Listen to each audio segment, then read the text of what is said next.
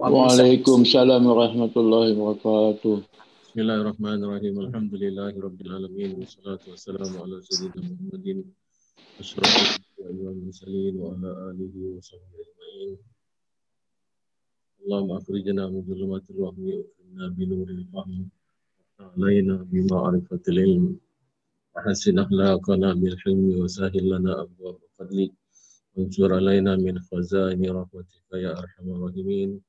اللهم افتح علينا فتوح العارفين بحكمتك وانشر علينا رحمتك. وذكرنا ما نسينا يا ذا الجلال والإكرام. وذكرنا ما نسينا يا ذا الجلال والإكرام. وذكرنا ما نسينا يا ذا الجلال والإكرام. صلى الله على خير خلقه ونور عرشه ومزهر لطفه. سيدنا ونبينا وحبيبنا وشفيعنا محمد صلى الله عليه وسلم. الحمد لله رب Rashid, apa khabar? Alhamdulillah, sihat. Ha, sihat eh, Alhamdulillah. Hmm. Semua dah beres ya, eh, urusan? Ya, Alhamdulillah, semua dah beres. Hmm. Semua waris-waris semua sudah inilah eh. Ya, terima kasih atas doa semua. Alhamdulillah, amin. Saya nak tanya lah. Yes.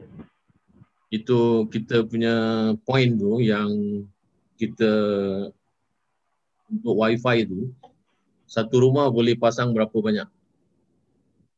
Maksudnya yang macam mana? optik, apa optik tu? Fiber Ah, optik tu. You mean dia punya point eh?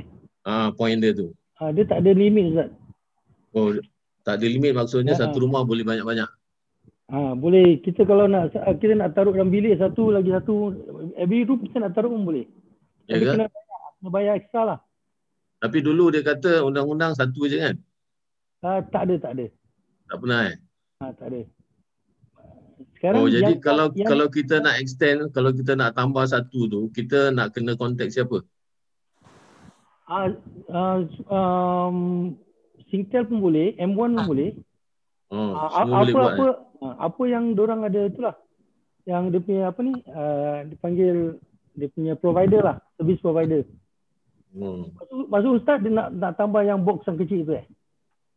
Ah, ah, tu yang box tu dia dekat TV. Tapi sekarang saya masa yang lepas-lepas tu kita ada Ah. problem selalu putus lah kita, kita punya wifi Tapi ustaz dekat apa dengan dengan itu? Dengan router dia? dengan router memang dekat kita ada satu router tapi selalu ada problem macam itu. Jadi Oh, kita tahu suspect ber- yang dekat luar tu Da, ustaz pakai Singtel eh? Ah pakai Singtel. Berapa berapa speed eh? Speed saya tak tahu tu kena tanya Wafi wa anda nak Wafi punya nama tu. Okey, kalau macam let's say you boleh increase the speed lah Wafi. Macam mana nak increase? Uh, uh, uh, subscribe to a new new macam new uh, new plan lah. Macam Oh. increase dia punya uh, dia punya speed. Kalau Begitu, macam eh? sekarang ustaz 100 kan, ustaz boleh ambil 200 ke apa-apa yang ada uh, upgrade lah. Dia lagi Okey, Jadi dia dia punya speed tu eh yang dia punya speed tu kira ada ada banyak ah. Ah, ah banyak. Tak, tak tu ustaz punya uh, sekarang ustaz punya subscription berapa? Then uh, ask for inilah. Uh, Can, macam can can we upgrade or just we need to uh, get another plan because I think this one is still under contract. okay under contract kalau kita upgrade dia tak charge lah biasanya. Okay, okay. Ha, kita Can. upgrade je. Ha, you check the speed, lepas tu Aha. upgrade the speed. Then tengok macam mana dia punya connection. Pasal apa? Tapi Ustaz tak share apa-apa kan dengan siapa-siapa kan? Tak adalah kita pakai Ah. untuk ini aje. Tak ada masalah. Ha. Saya dulu 100 kan, pakai 200, ah, budak-budak tak. Main game pun orang tak complain, that means okay lah. Dulu Okey. kita dulu kita bukan pakai ini, bukan pakai apa tu? Uh, Singtel. Dulu kita pakai Starhub. Starhub. Starhub dia lagi teruk. Ha, Tahap orang ada, tak silap saya, orang share Ustaz. Kalau Oh, dia itu tidur, lagi ah, teruk tu. Ah, orang share. Itu kita tengok TV, kita tengok TV macam apa tu? Uh, TV dia punya lagging dia tu. Ah, kalau lagi kalau yang apa tu kalau yang uh, direct punya ni telecast kan, oh tak boleh tengok langsung. Teruk tu. Ya. Saya ingat uh, the the first step is to just uh, ini ah, upgrade lah. Okay, Ah. can. Okay, okay. Okay, thank you. No problem. Okey, kita sambung kita punya tafsir Nurul Ihsan iaitu muka surat 228.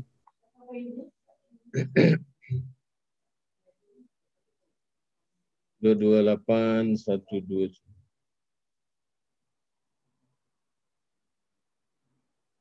sebelas dari bawah ya. Sebelas baris dari bawah iaitu muka surat 228 mula daripada wa mahazil hayatud dunia. Okey, sebelum kita sambung ayat yang seterusnya pada kuliah yang lalu iaitu kuliah minggu yang lepas itu kita sudah jumpa dengan ayat di mana Allah Taala menurunkan ayat ini wa wa ka'ayyi min dabbatin la tahmilu rizqaha Allahu yarzuquha wa iyyakum wa huwas samiul alim. Ya Allah Ta'ala tanya dan banyak daripada binatang-binatang tiada bawa ia akan rezekinya Allah Ta'ala jua yang bagi rezeki kepada mereka termasuklah manusia yang dikatakan iyakum itu adalah rujuk kepada manusia yang telah diberikan oleh Allah Taala rezeki.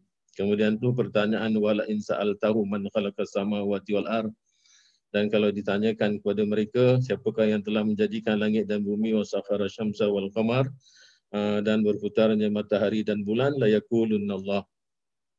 Mereka akan mengatakan sungguh mereka akan mengatakan Allah. Jadi ini semua adalah merupakan pengakuan daripada orang-orang Arab Quraisy jahiliah dia mereka tahu siapa yang menjadikan alam ini adalah Allah. Kemudian tu ayat yang hampir serupa iaitu wala in sa'altahu man nazzala minas sama'i ma'an fa ayhabi arda min ba'da min ba'di mautiha la yaquluna Allah dan jika demi sungguh jika kamu tanyakan kepada mereka Man siapa nazzala minas sama imaan yang telah menurunkan daripada langit akan air fa ahya bihi dan menghidupkan dengan air tadi al arda akan bumi min ba'di mautiha sesudah matinya la yaqulun Allah iaitu mereka nescaya akan mengatakan adalah Allah. Nah, jadi ini dua pertanyaan dalam ayat ni dalam surah Al-Ankabut ini adalah menunjukkan bahawa mereka tahu secara takwiniahnya iaitu secara ulu secara rububiahnya alam ini adalah milik Allah dia yang telah menjadikan dia telah mengaturkan segala kehidupan. Dan mereka juga tahu Allahu yabsutu rizqa lima yasha min ibadihi wa yaqdiru lahu. Dan Allah Taala itu membentangkan meluaskan rezeki bagi siapa yang dikendaki daripada hamba-hambanya. Dan Allah Taala juga mampu ataupun punya kuasa untuk mensedikitkan ataupun menahan rezeki daripada orang-orang yang dikendaki. Ini semua kita sudah faham, kita sudah tahu. Tetapi persoalannya, mereka juga telah membentuk berhala-berhala sebagai sesembahan ganti daripada Allah. Alasannya memang tak logik, tak boleh diterima oleh akal kerana mereka merasakan bahawasanya apa yang mereka pahat, apa yang mereka ukir dan sebagainya itu semata-mata untuk dijadikan perantara antara hamba dengan Tuhan. Jadi bagi mereka seolah-olah macam mereka tak layak untuk beribadah langsung kepada Allah kerana, kerana nak pakai alat-alat ataupun nak pakai sesembahan berhala untuk disekutukan dengan Allah. Itu yang Nabi datang mengajarkan kepada mereka, bawa kepercayaan mereka, bawa akidah mereka kepada kembali kepada akidah-akidah yang telah dibawa oleh Nabi-Nabi sebelum junjungan Nabi besar kita Muhammad sallallahu alaihi wasallam. Dan apa yang mereka besarkan hanya semata-mata dunia.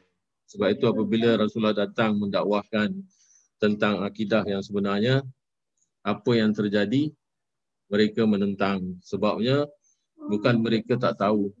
Bukan mereka tak tahu. Uh, ini kopiah Bandung tu siapa itu? Ahyar. Ahyar, Ahyar. Pakai kopiah cantik sikit. Masuk, masuk. Ha, jadi apa yang mereka kendaki adalah dunia semata-mata. Walaupun mereka tahu apa yang dibawa oleh Nabi adalah merupakan satu kebenaran tetapi mereka tolak semata-mata kerana sebab nakkan dikenal dalam masyarakat. Konon-kononnya mereka tu tak mau berselisih dengan apa yang telah menjadi sesembahan oleh leluhur mereka dulu-dulu kerana ini adalah merupakan datuk nenek moyang mereka punya agama mereka akan teruskan walaupun benda itu adalah merupakan kebatilan semata-mata.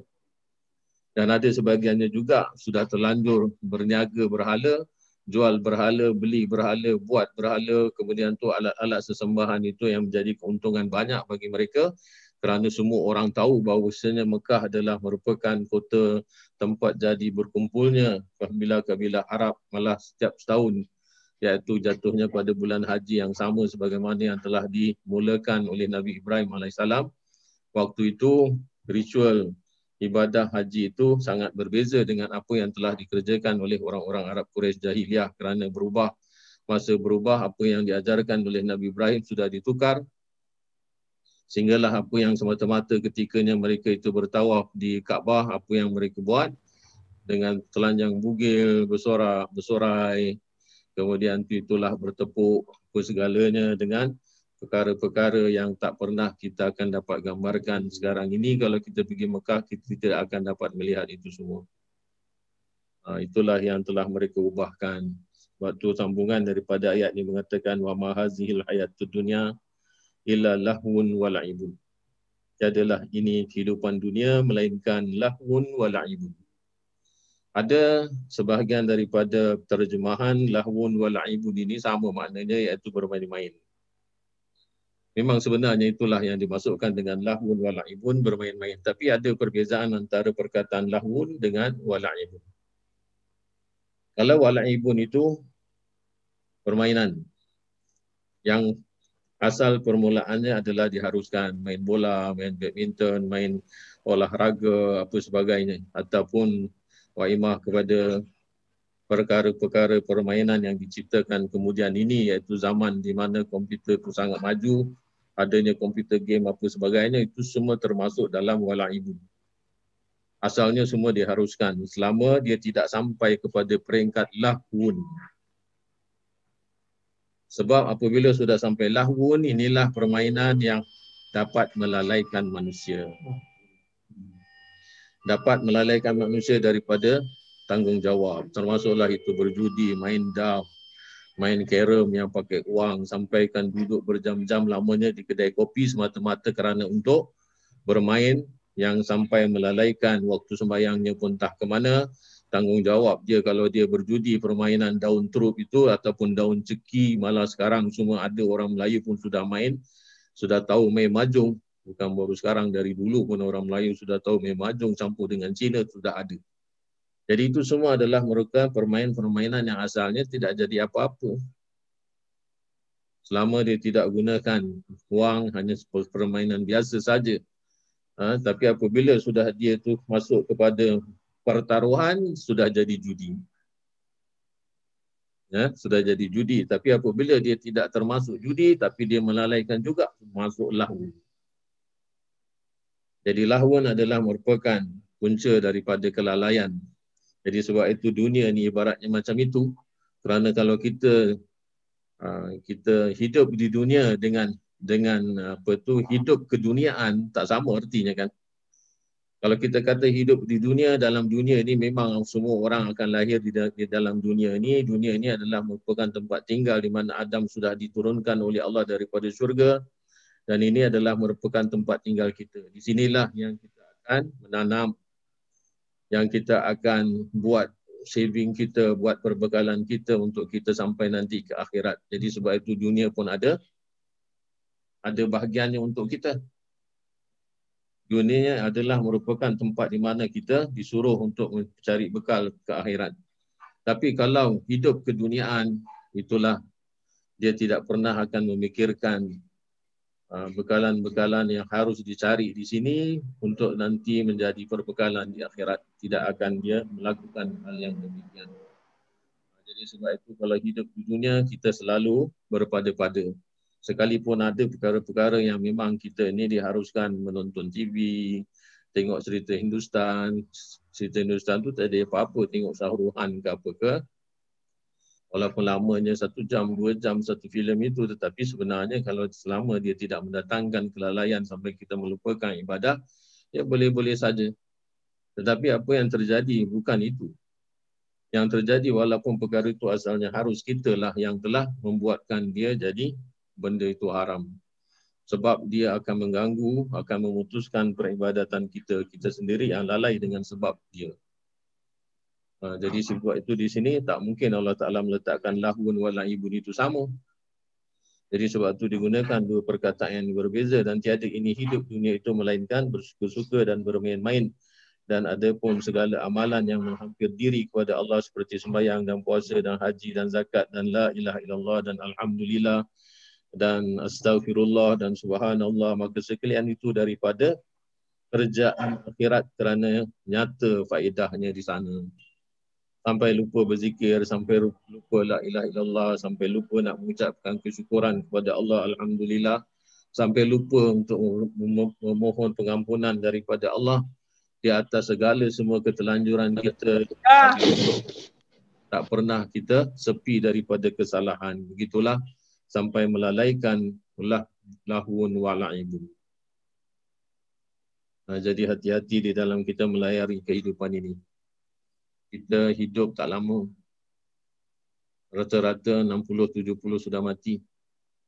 Malah ada teman-teman kita yang lebih muda daripada kita pun sudah berangkat. Kita punya masa sekarang sudah tidak banyak. Apalagi yang sebaya dengan kita ini semua.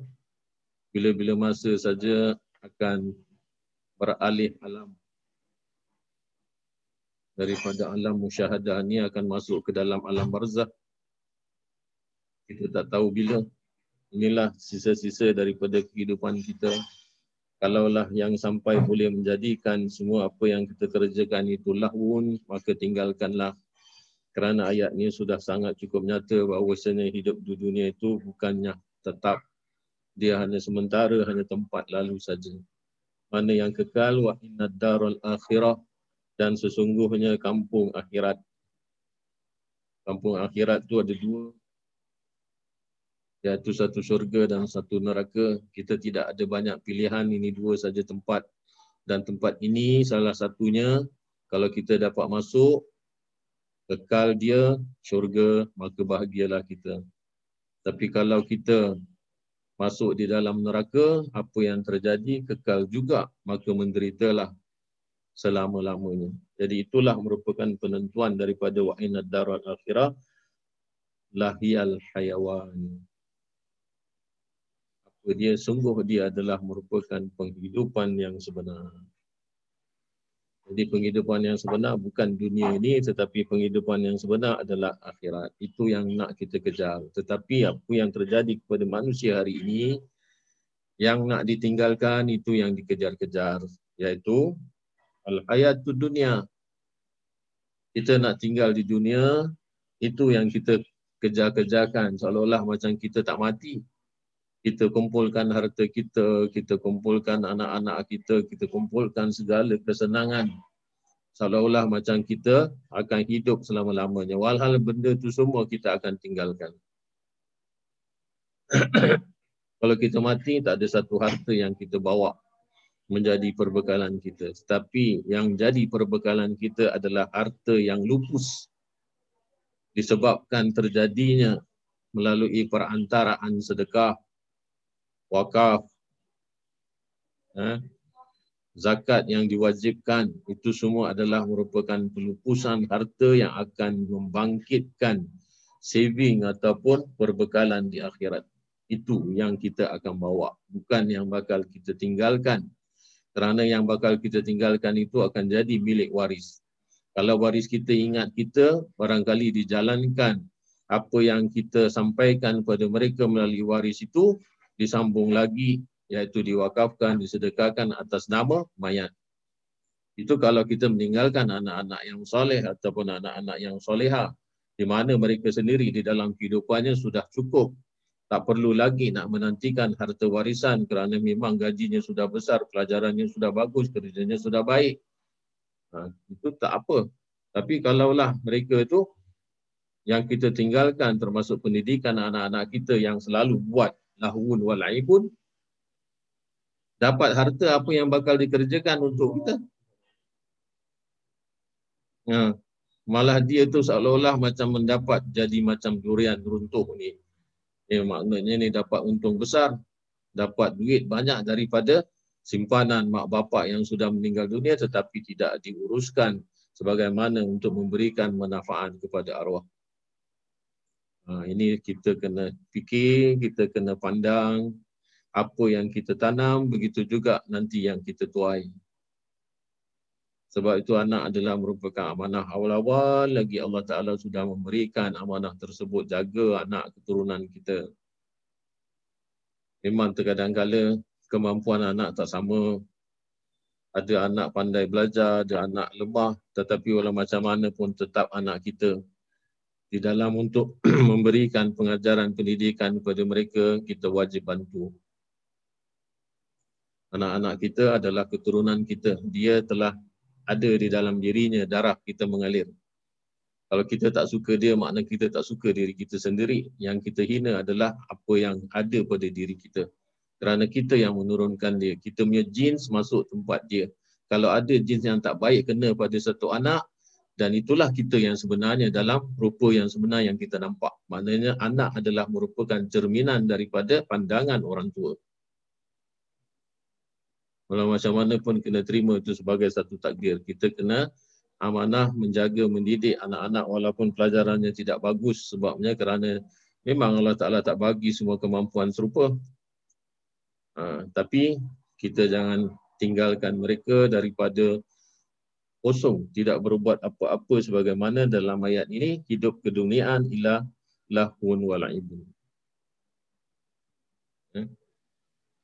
Kita ambil ibar daripadanya. Kampung akhirat adalah merupakan tujuan kita yang sebenarnya, dia adalah kehidupan yang sebenar dan bahawa negeri akhirat itu ialah tempat kehidupan yang kekal tiada mati padanya dan tiada tua hanya hari-hari bertambah muda dan cantik dan suka kerana akhirat negeri kesukaan bagi orang mukminin kesusahan bagi orang kafirin. So apa pentingnya? Apa perlunya yang untuk kita menumpuk harta kita yang bakal kita tinggalkan rumah besar tak cukup satu rumah nak ambil lagi satu rumah tak cukup rumah flat nak ambil kondo tak cukup kondo nak ambil private property ha, ataupun landed property memang tak jadi masalah. Mengumpul harta untuk menjadikan kekayaan kepada diri sini tidak ada larangan daripada agama. Tetapi kalau seandainya harta itu memberikan manfaat kepada kita, itu yang baik. Tapi kalau harta-harta tersebut itu menjadi penyempit pada jalan kita untuk menemui nanti hidup yang sebenarnya di alam akhirat, itu menjadi satu cabaran kepada kita bolehkah kita apabila diberikan melimpah rezeki oleh Allah Ta'ala, kita jaga pesanan itu ataupun kita pelihara apa yang telah Allah Ta'ala amanahkan kepada kita, hak orang lain yang ada pada kita. Kerana kekayaan adalah hak orang lain yang ada pada tangan kita. Keluarkan untuk kita menjalankan apa yang sudah direzekikan Allah kepada sahabat kita. Kepada teman kita. Kita jangan jadi kembali kepada Allah miskin apa kedana. Tidak ada bekal, tidak ada amal. Jadi harta yang Allah Ta'ala bagi, kita hanya mempersia-siakan begitu saja. Jadi kesukaan bagi orang yang mukmin, tapi kesusahan bagi orang yang kafirin laukana ya'lamun. Andai kata kamu mengetahui semuanya. Ya, jika ada mereka itu ketahui demikian itu, nescaya tiada melebih dunia atas akhirat. Jadi ini adalah merupakan penggugah kata orang Indonesia. Menggugah kita punya rohani supaya kita ni bangun daripada tidur yang panjang. Sebabnya kita lalai bahawasanya kita di Singapura ni memang bukan semuanya kaya. Tetapi banyak peluang pekerjaan di Singapura ni yang buat orang itu senantiasa boleh mencari rezeki asal saja rajin. Walaupun ada kat Singapura ni orang malas. Walhal kerja berlambak-lambak. Kalau nak kata kerja Grab tu, hantar makanan itu, saya rasa itu pun sudah cukup memadai bagi orang yang tidak punya pelajaran ataupun tidak punya sekolah tinggi dia pun boleh menyara keluarga dia. Walaupun kerjanya nampak memang berat, iaitu penat berjalan, terkadang-kadang mengayuh basikal apa sebagainya, kena panas, kena hujan, tetapi boleh juga sampai 2,000, 3,000 gajinya pendapatannya kalau dia rajin. Maknanya dikejar apa yang telah dia diamanahkan untuk antar barang-barang ataupun makanan itu. Sudah, boleh saja ada. Di McDonald kalau nak kerja so, boleh ada pendapatan. Di Kentucky Fried Chicken, di Pizza Hut, di mana-mana pun ada kerja part time, di Pola.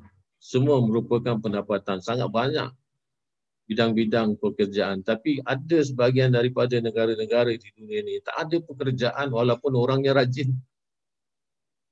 Nak kerja apa kalau tidak ada pemodal asing yang datang daripada luar, buka restoran, buka factory, buka apa, bagaimana? Takkan berlaku.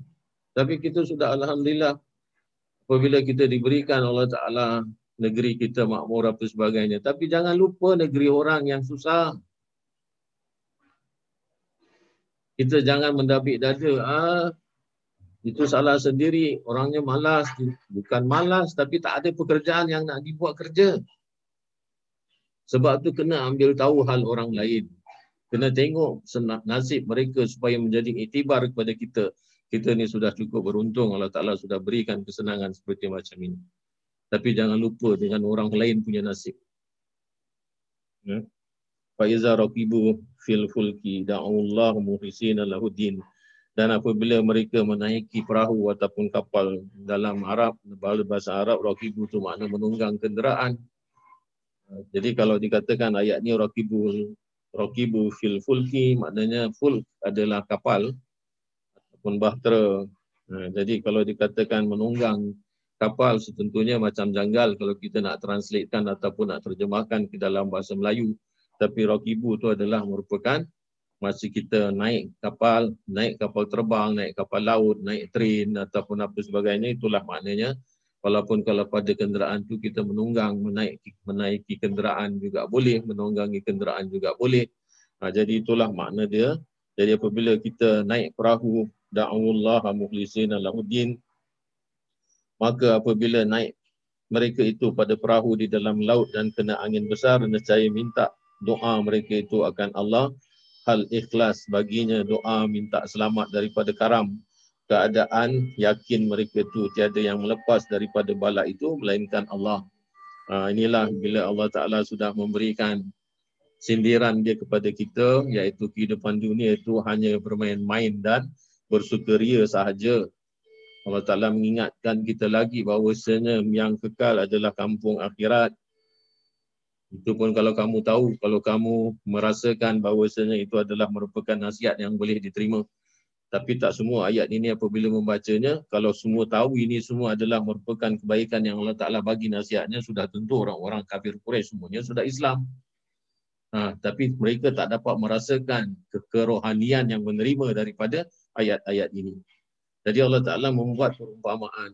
Oh, kamu rasakan kamulah yang segala-galanya. Kamu mendapat kesenangan, kamu tak fikir siapa yang bagi tetapi kamu merasakan kerana usaha kamu sendiri. Yang ini yang kita selalu kata, semua orang ada banyak tinggi sifat ananiahnya. Selalu kalau pandai kata akulah yang belajar.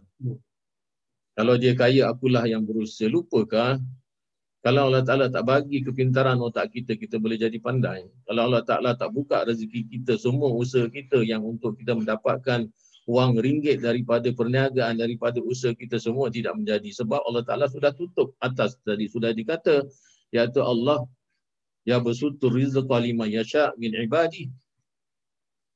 Allah Ta'ala itu memperluaskan ataupun membentang rezeki-rezeki bagi hamba-hambanya yang dikendaki. Dia yang bagi. Walau macam mana usaha daripada kita pun kalau Allah Ta'ala tutup pintu itu, dia tidak akan keluar apa-apa pun. Ya, jadi jangan sombong apa yang menjadi pada diri kita adalah kerana Allah Ta'ala punya rahmat. So senantiasa bersyukur dengan apa yang telah Allah Ta'ala beri kepada kita. Walaupun semua manusia tak sama, jangan kita iri hati kepada orang lain. Ha, seolah-olah macam kita nak menghendaki. No, tak patut itu nikmat yang dia dapat, patutnya aku yang dapat. Jadi apabila kita benci nikmat orang, walhal nikmat itu diberi oleh Allah Ta'ala kepadanya, siapa kita yang untuk merampas daripadanya. So jangan merampas hak orang lain yang telah Allah Ta'ala anugerahkan kepadanya. Sepatutnya kita sokong dia. Kalau dia boleh hafal Al-Quran, dia hafiz. Kita bangga dengan dia. Kerana Di dalam dirinya ada kitabullah yang kita sendiri tidak mampu untuk melakukan. Kita jangan pula merasa bangga diri kita, ah kita juga boleh kalau kita mau. Kalau kita dibesarkan dalam keadaan macam dia, dimulakan penghafalan tu daripada waktu muda seperti dia, kita juga boleh jadi macam dia. Ini cakap orang apa? Ini cakap orang yang iri hati. Dia sudah jadi, kita belum lagi bermula. Jadi sebab itu kita kena menghargakan apa yang telah Allah Ta'ala kurniakan kepada dia. Kita sokong. Kita bantu dia.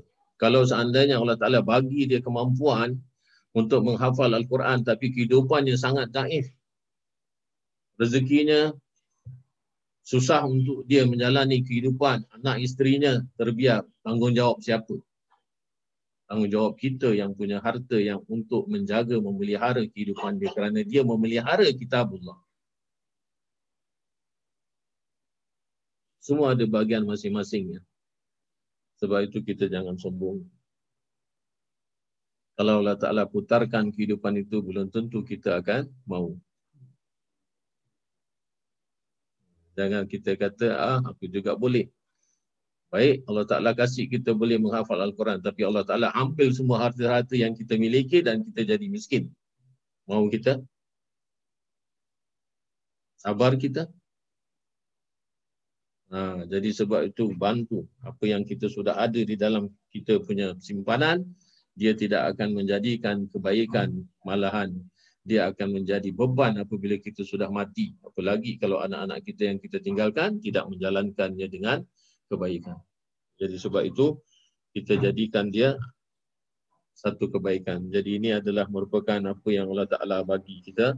Seandainya mereka itu tidak juga mengambil iktibar bahawasanya dunia ini hanya bermain-main saja kampung akhirat itu adalah merupakan kebenaran kehidupan yang sebenarnya. Tak juga dapat pelajaran daripada ayat ini. Allah Ta'ala bagi contoh seandainya mereka satu ketika nanti menaiki perahu kemudian tu dalam perjalanan tenang-tenang saja macam macam cerita apa tu yang kapal tenggelam kena langgar iceberg tu. Hmm, Titanic. Ha, Titanic itu kapal Titanic tu adalah uh, yang buat kapal tu sangat sombong. Sampai dia kata apa ni adalah satu kapal yang yang sudah dia ciptakan ataupun yang dia sudah buat. Sampai dia kata Tuhan pun tidak akan dapat menenggelamkannya. itu tengok. Itu manusia tu, dia sangat membanggakan apa yang dia tahu, apa yang dia pandai sampai-sampai apabila dia tengok hasil ciptaannya, dia membanggakan sangat dengan apa yang sudah diciptakan. Itu perkataan sampai-sampai dia kata Tuhan pun tidak akan dapat menenggelamkannya. Hmm. Tapi saat, hanya pertama kali saja, iaitu pertama kali perjalanan, bukan perjalanan panjang pun, uh, belum sampai tempat destinasi yang dituju sudah tenggelam. Uh, macam mana itu? Apa yang ada manusia ada, tapi apabila di dalam keadaan Allah Ta'ala datangkan angin ribut, Allah Ta'ala datangkan bencana, walhal mereka tahu di dalam keadaan di, di dalam kapal itu tak ada siapa yang akan menolongnya, dia berteriak, Da'awullah. Dia kembali kepada Allah, minta pertolongan, mukhlisin dengan hati yang sebenar-benarnya kepada Allah Ta'ala. Kalau Allah macam Allah lah yang telah memberikan agama, Allah lah yang telah memberikan petunjuk. Waktu di dalam kesempitan, dia ingat Allah. Ini bagaimana yang telah ditunjukkan oleh Fir'aun itu sendiri. Apabila sudah balak datang, ujian Allah datang dengan sebab Allah Ta'ala mengutuskan Nabi Musa AS yang untuk memberikan dakwah kepada Fir'aun, maka ditolak seolah-olah macam dia mengatakan bahawasanya siapa Tuhan kamu dibanding dengan aku? Hmm. Sampai dia telah memerintahkan Haman. Dia kata kamu buatlah satu istana di mana nanti aku akan naik kepada menara yang tersebut itu aku akan bunuh ataupun aku akan panah Tuhan Nabi Musa AS macam itu sekali. Dia merasakan dirinya sangat besar berbanding dengan Tuhan yang didakwahkan oleh Nabi Musa AS yang akhirnya Allah Ta'ala datangkan 10 cobaan satu demi satu apabila cobaan tu datang dia merasakan bahawasanya Tuhan Nabi Musa itu besar.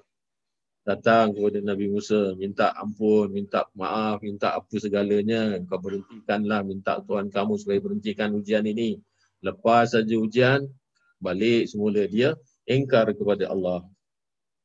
Samalah dengan perumpamaan yang Allah Ta'ala bagi iaitu apabila orang menaiki bahtera kapal apabila dipukul ribut dalam keadaan antara mati dengan hidup terombang ambing di atas di atas laut.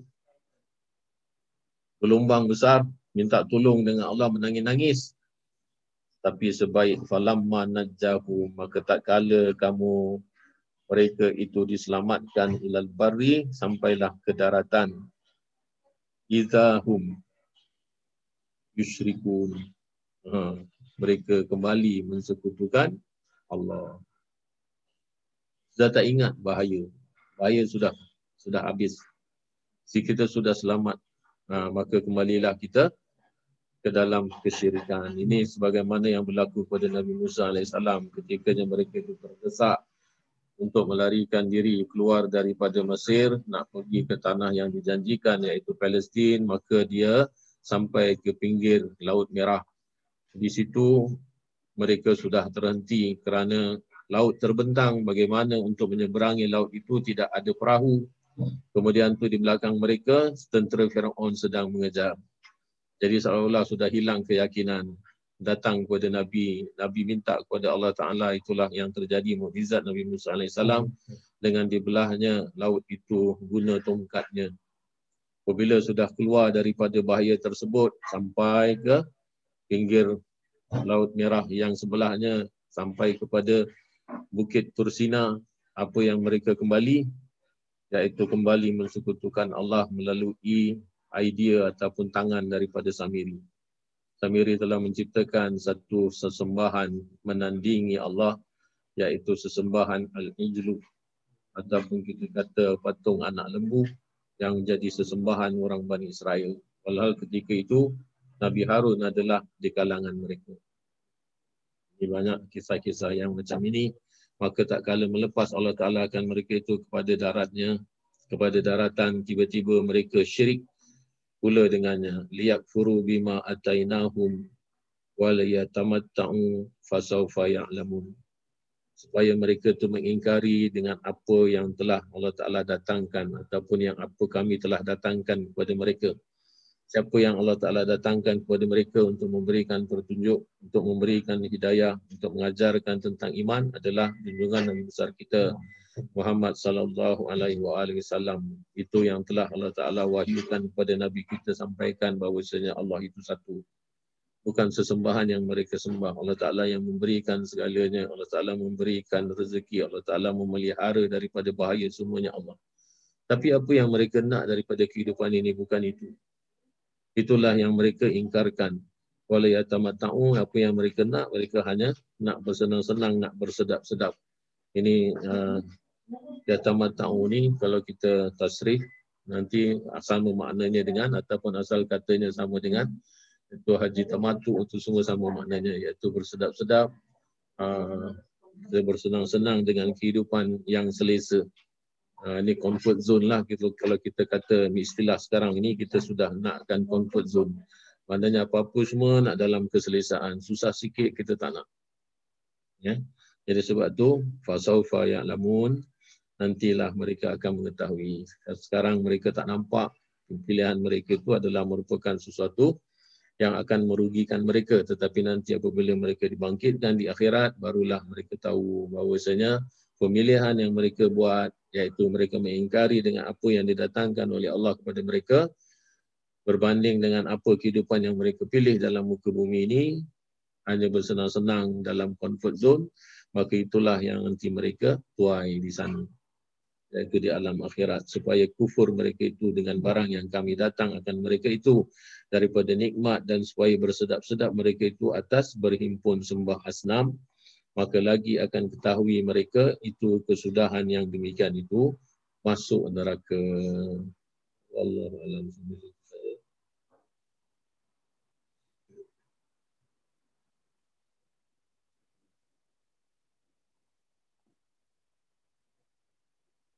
Rasa rasanya tadi nak macam habiskan ni tinggal sikit saja tu eh. Tapi Tak apalah.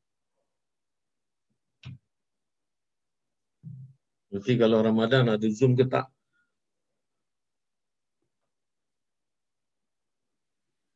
Senyap je.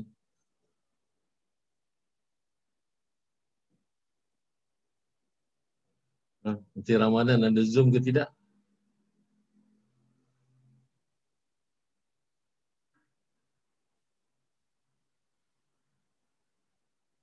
Saya belajar Ramadan pun online.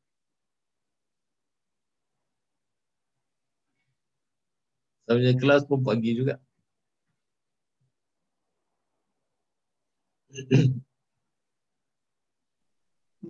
Abdul Ustaz, hari, hari Ha? Ramadan kita kalau Zoom lagi baik. Mengisi Ha, itu. masa yang kosong. Itu awak seorang cakap, yang lain tak cakap macam tu. Saya setuju. Tak setuju. Setuju, setuju. Uh, pasal apa Zoom ni kira kira memudahkan juga kan. Kita tak payah keluar, kita tak payah nak datang rumah, tak payah kumpul kan. Tapi terserahlah nanti kalau dah buat decision ataupun dah buat keputusan, insyaAllah kalau kita nak mula, kita mulalah. Cuma kelas yang malam tak boleh lah.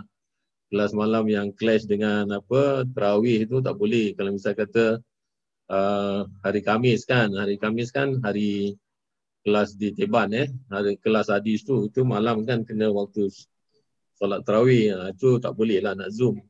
Itulah saya masukkan semua jadi kumpul hari Minggu. Jadi semua kelas dapat hadir. Ha. Kalau yang hari Jumaat pun tak boleh, pasal hari Jumaat malam kena Jumaat. kena Hari Minggu Ustaz. Ustaz umumkan semua hari Minggu. Jadi kita belajar semua sekali sudah tentu hari Khamis pun kita attend. Hari Minggu kita attend. Jadi kalau semua kelas pada hari Sabtu ikut silibus sajalah. jadi jadi masanya tu panjang tau. Uh, tak semua kita ikut masa. Satu minggu tu kita belajar berapa kitab saja. Kemudian minggu depan sambung kitab yang lain. Oh macam gitu eh. Ha. Ha, boleh fikirkan lah. Ha, Jadi Ustaz satu minggu satu kali lah hari minggu lah. Saya hari minggu sajalah. Ha, Saturday actually tak kena. Kalau kelas Saturday tu yang paling uh, yang paling uh, bagus tu Saturday tu. Saturday tu pasal apa kita mula pukul 5. Kita habis cun-cun masa buka. Oh, tak boleh Ustaz. Itu wak- wak- itu perempuan sibuk Ustaz. Ha, tahu. Ha, kita tahu perempuan sibuk. Ha, sebab itu ha, tak patutlah kan orang nak buat apa ni persiapan berbuka ke apa. Ha, jadi boleh duduk Zoom pula. Lain lah kalau yang memang tak ada family besar. Hari Kata orang minggu pukul sampai lima hari semua dah siap kan. Suka hatilah. Ha, Siapa-siapa yang nak apa tu nak decide kita ikut aja. Kalau saya tak dapat berita dia mana tak adalah. Kalau saya dapat berita siapa-siapa yang setuju nak buat cuma hari Minggu saja ya itu macam macam kelas biasa ni lah. Tapi ada orang pula hari Minggu tu tak kerja, puasa-puasa, malam dah berjaga, siang nak tidur. Ha. Itu pun ada juga orang macam itu. Kalau kalau kata macam tu, saya pun nak tidur juga kan. Uh, yang ada kata nak baca Quran apa semua kalau dah Zoom tapi kalau dulu masa saya punya zaman mengaji Jalan bambus. masa mengaji masa Ramadan tu lah yang paling paling paling lama mengaji Belajar. Ha, paling lama kita mula pagi sampai ber, belajar belajar. Saya ingat saya belajar tafsir Nurul Ihsan tu. Belajar tafsir Nurul Ihsan ni Kiai baca sampai Zuhur. Bila Zuhur kita berhenti sembahyang. Lepas sembahyang, lepas sembahyang semua duduk dalam 5 minit ke 10 minit macam gitu rehat kan. Ha, lepas tu sambung lagi. Sambung baca-baca tau. Macam maraton. Sambung sampai waktu asar. Dan lepas waktu asar, waktu asar ni pun dia dia lajakkan sikit lah. Kalau dulu 4.30, dia lajakkan sampai pukul 5. Sembilan puluh lima dah habis, dia tutup, kemudian tu sembahyang, sembahyang asar. Lepas sembahyang asar, ditanya kita, kalau kau nak buka sini, kita continue baca, kita continue belajar sampai maghrib. Sampai waktu berbuka. Kalau tak ada, kau balik. Ha. Jadi saya selalu pilih baliklah sebab kita kita ada family, ada anak semua kan. Ha, jadi balik, balik itu itulah lepas semayang asar dah pukul 5 semayang asar, gitu ini buat pukul 5 setengah kita bertolak. Balik sampai rumah naik bas kan daripada Bukit Timah dulu. Sampai rumah dah memang betul lah masa berbuka. Macam itu. Kita belajar hari Minggu. Saya ingat lagi hari Minggu pagi. Macam ni. Marathon tau. Satu hari tau belajar. Bulan Ramadan. Hmm, Tak ada free punya. Sampai sekarang pun saya belajar pun sekarang belajar hari 6. Ramadan pun belajar. Pagi lagi kelas. Ha. Lagi kena baca Quran lagi panjang.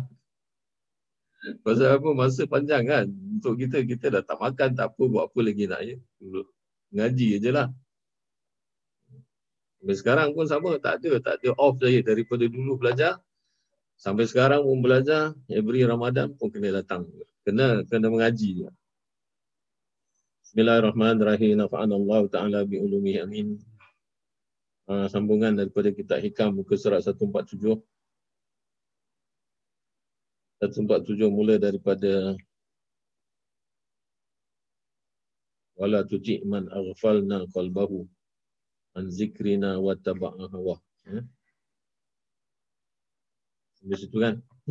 Uh, Imam Kusairi radhiyallahu an berkata antara hal murid itu ialah menjauhkan dirinya daripada orang ahli dunia. Kita dah jelaskan ya tentang istilah-istilah tasawuf.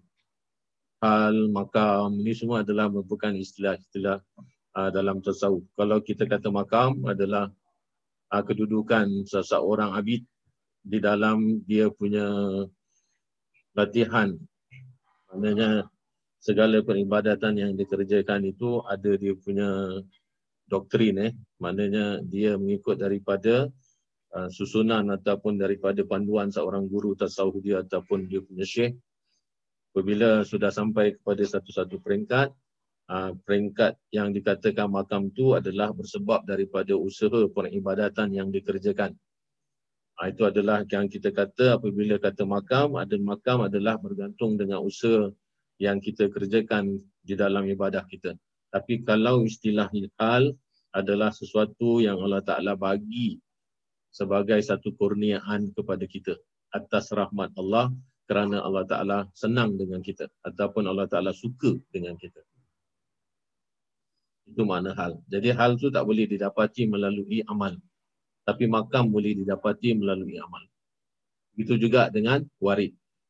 Warid adalah sama macam akan-akan hal. Warid itu adalah merupakan kurniaan anugerah Allah Ta'ala atas rahmatnya kepada kita disebabkan dia senang dengan kita. Nah, jadi apa yang kita nak dapatkan reda daripada Allah, apa kita melakukan apa yang disenangi oleh Allah. Betul? Apa yang disenangi oleh Allah itu yang kita kerjakan. Apa yang diperintahkan kita jadi orang yang taat. Jadi sebab itu yang akan menggamit apa yang menjadi rahmat Allah kepada kita. Nah, jadi antara hal dengan makam itu, macam mana yang disebutkan oleh Imam Qusairi kerana berkawan dengan mereka itu bagaikan racun pembunuh. Nah, ini adalah orang-orang yang apabila kita berkawan dengan salah kawan, dia akan bukan memberikan perangsang untuk kita beribadah malah terkadang kali ibadah kita tertinggal kerananya. Macam mana tadi kita kata makna lahun walaibu. Ha, jadi apabila keadaan itu kena pula dengan orang yang mengajak kita yang sampai melalaikan kita, dia jadi racun pembunuh kepada kita punya perilaku akhlak kita yang mana kita dididik dalam lingkungan sebaliknya yang bertentangan, kita terikut kat dia pula. Ini kerana mereka itu tidak memberi apa-apa faedah ke atas dirinya. Sebab itu apabila kita tak mendapat faedah daripada satu perkawanan ataupun satu persahabatan, maka tinggalkanlah. Tinggalkannya maksudnya itu jangan benci. Bukan kita benci kepada orang yang bersikap macam itu. Tetapi kita mendoakan dia, kita ajak dia. Kalau kita mampu untuk kita dakwah dia sampai dia ikut kita, bukan kita ikut dia. Ha, itu terkadang-kala kita terpengaruh. Sebabnya kerana hawa nafsu manusia. Eh. Hawa nafsu manusia itu selalu terdorong kepada kejahatan. Jadi apabila dia rasa kejahatan itu seronok bagi dia kerana benda-benda itu dia tak nampak waktu dia dulu mengaji. Nah, sekarang ini benda-benda baru, isap ganja, perempuan, minum apa sebagainya yang akhirnya dia terikut. Sebab itu apabila kita nak dakwah, kita jangan masuk di dalam kancah mereka. Bila kita masuk naik kelab, kita nak dakwahkan naik kelab, ha, kita akan terperangkap dengan dia. Kalau tidak, betul-betul kita benar-benar perkasa. Jadi sebab itu, banyak yang sudah terjadi kan. Apa yang kita nampak malah di Singapura pun ada dulu satu kes. Macam mana ustaz yang bawa ni apa orang-orang yang masuk naik kelab apa semua dia pun ikut sama dia pun ikut menari. Dia pun ikut duduk duduk dengan mereka. Yang akhirnya dia pun terjebak di dalam keadaan yang sampai tak tahu sekarang dia ada di mana. Saya tak payah lagi saya nak sebut namanya semua orang pun sudah cukup kenal kerana itu bukan jadi satu apa itu uh, rahsia lagi kerana sudah masuk akhbar dan sebagainya. Jadi ini adalah merupakan contoh ya sebab itu apabila kita tahu itu akan membawa kemudaratan kepada diri kita jauhkanlah. Sama juga kalau kita dapat penyakit. Penyakit yang kita dapat itu kalau dia tu luka sikit tetapi dia melarat. Uh, kemudian tu kita tahu dia akan membawakan kemudaratan kepada kita. Apa yang kita nak pergilah doktor, kita jangan lagi nak rawat diri kita sendiri kita cari orang yang pakar di mana orang itu yang tahu penyakit kita dia akan mengubati kita.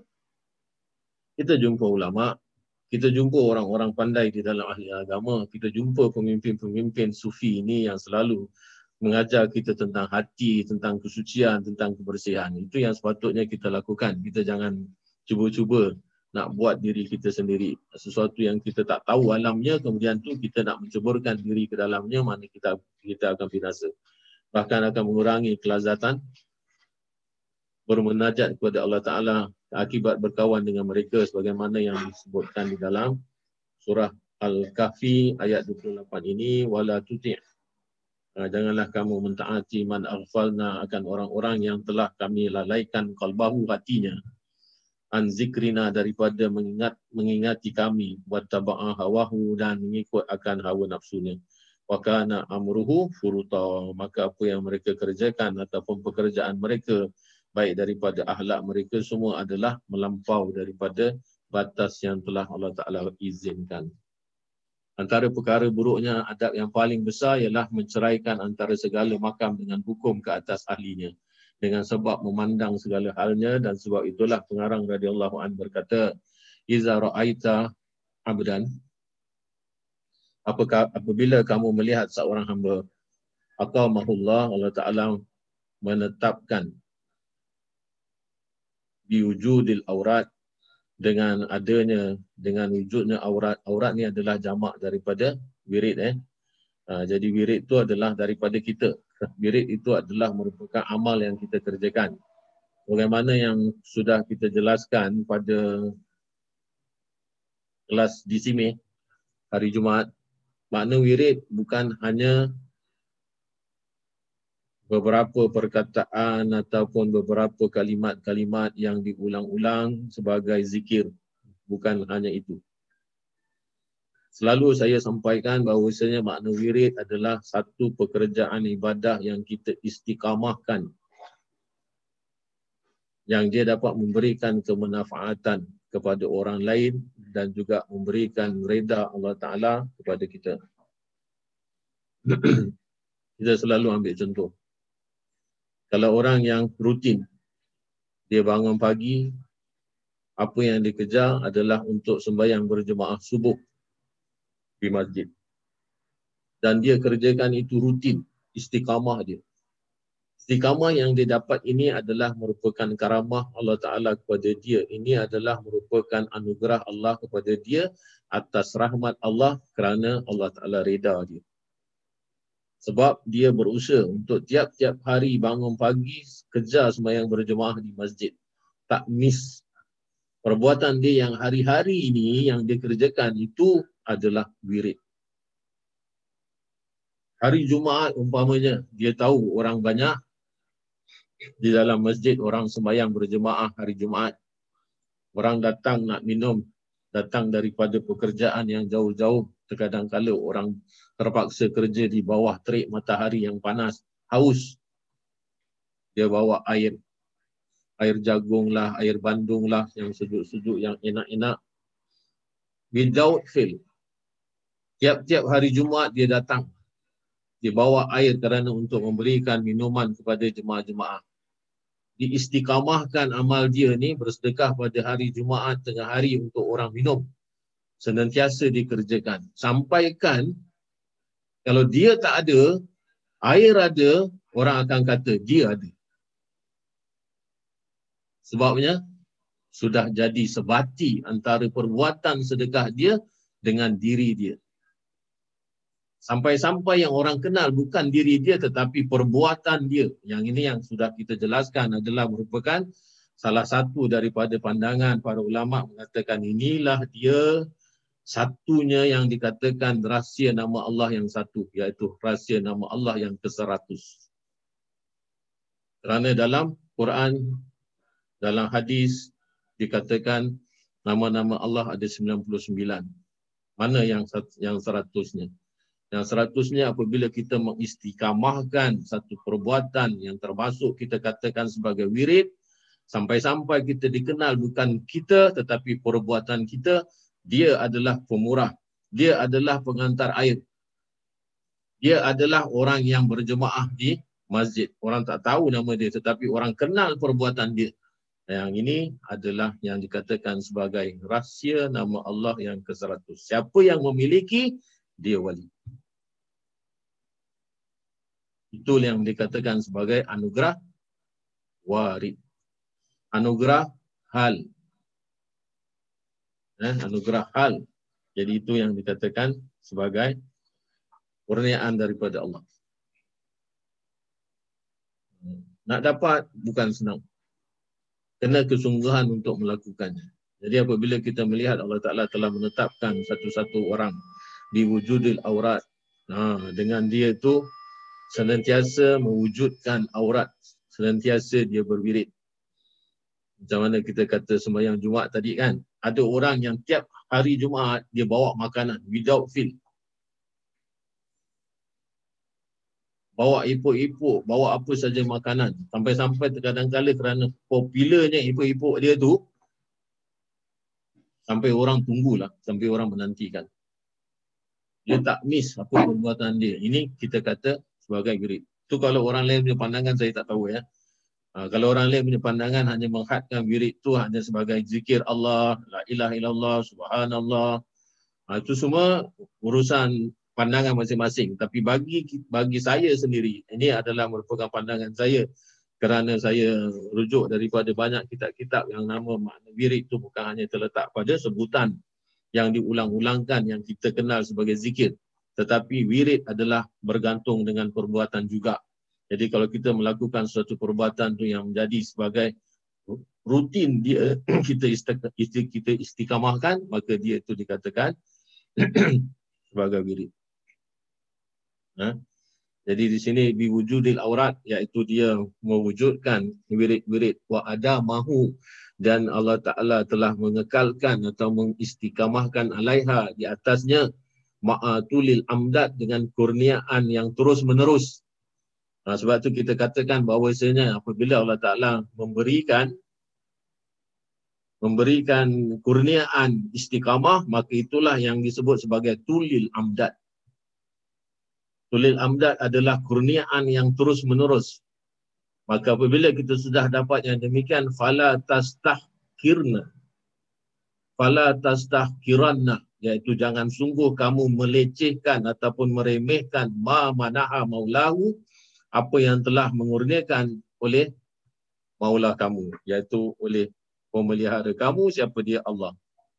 Li'annaka kerana bahawasanya kamu lam tara alaihi simal arifin kerana bahawasanya kamu tidak melihat ke atasnya simal arifin iaitu tanda-tanda orang yang arif wala bahjatal muhibbin tidak kamu melihatkan keindahan bagi orang-orang yang mencintai atau orang-orang yang uh, Allah Taala cintai falaula waridu maka nawirdu seandainya tidak ada warid daripada ilahi, daripada kurniaannya datang kepada kita, maka tidak mungkin ada wirid. Kerana wirid itulah yang telah menggamit rahmat Allah Ta'ala. Sebab itu kena buat apa-apa pun secara istiqamah. Bersedekah istiqamah. Oh saya mampu untuk sedekah. Saya bukan orang kaya.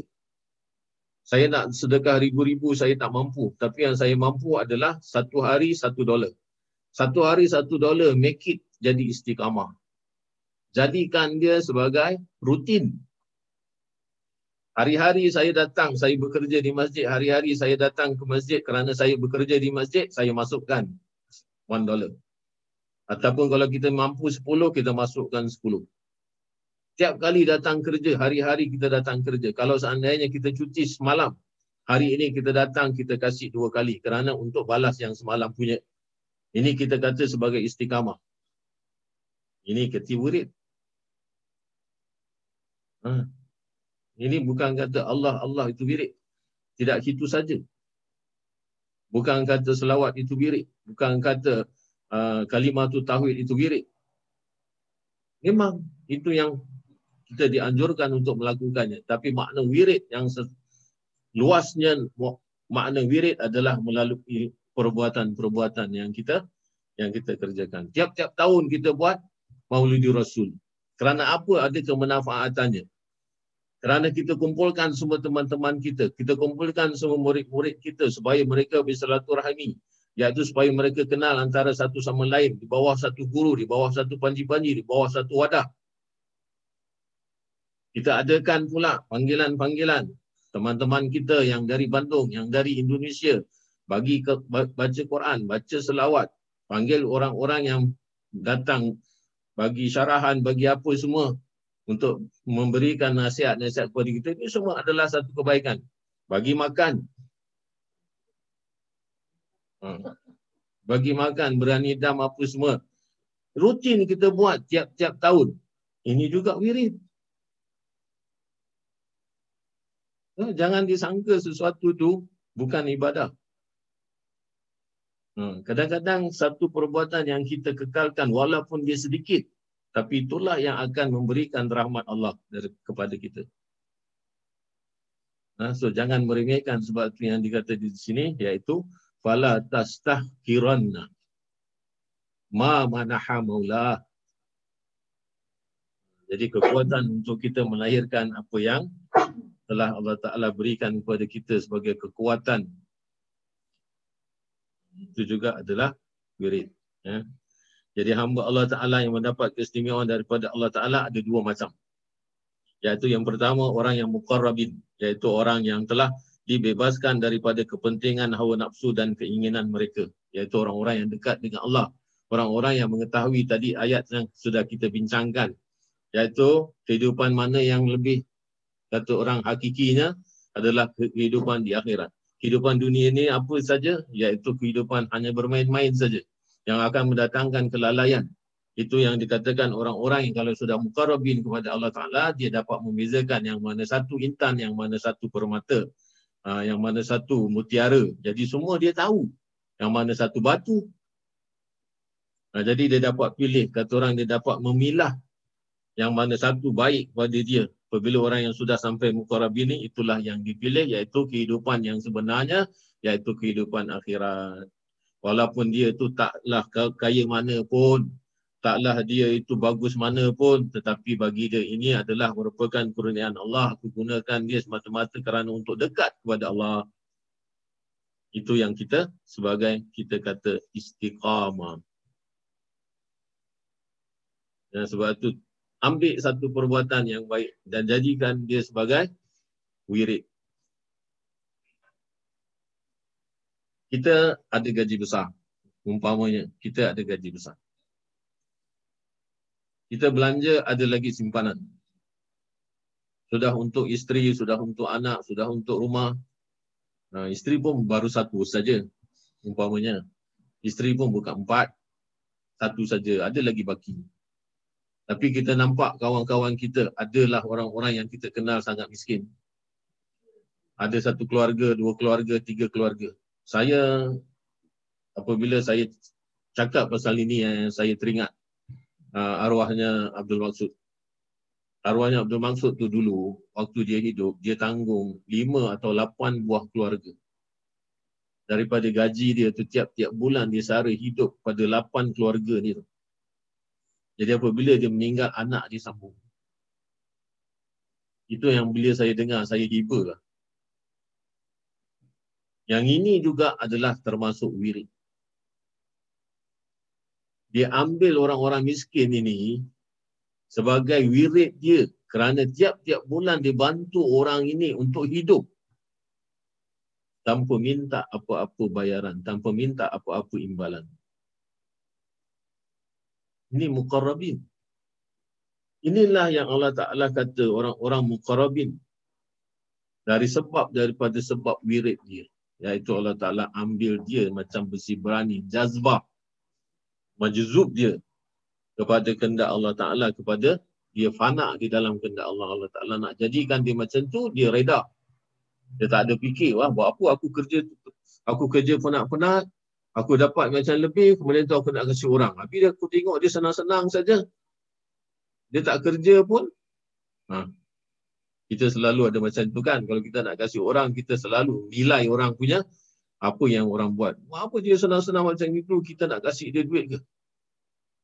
Kita tak tahu kan apa di dalam dalam rumah tangga dia. Kita hanya nampak zahir saja. Nak kasih, kasih. Tak nak kasih, ya sudah.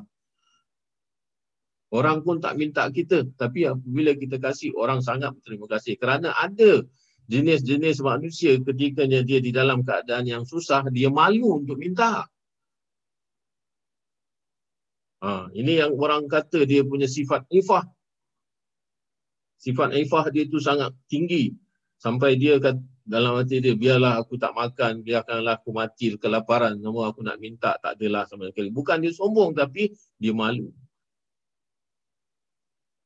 Dan orang-orang macam ini yang kita tanggung dia tiap bulan tu, kasih satu ratus satu bulan kerana apa tanggung orang yang susah. Ini adalah wirid. Kalau kita kerjakan sampai kita mati, ha, Masya Allah.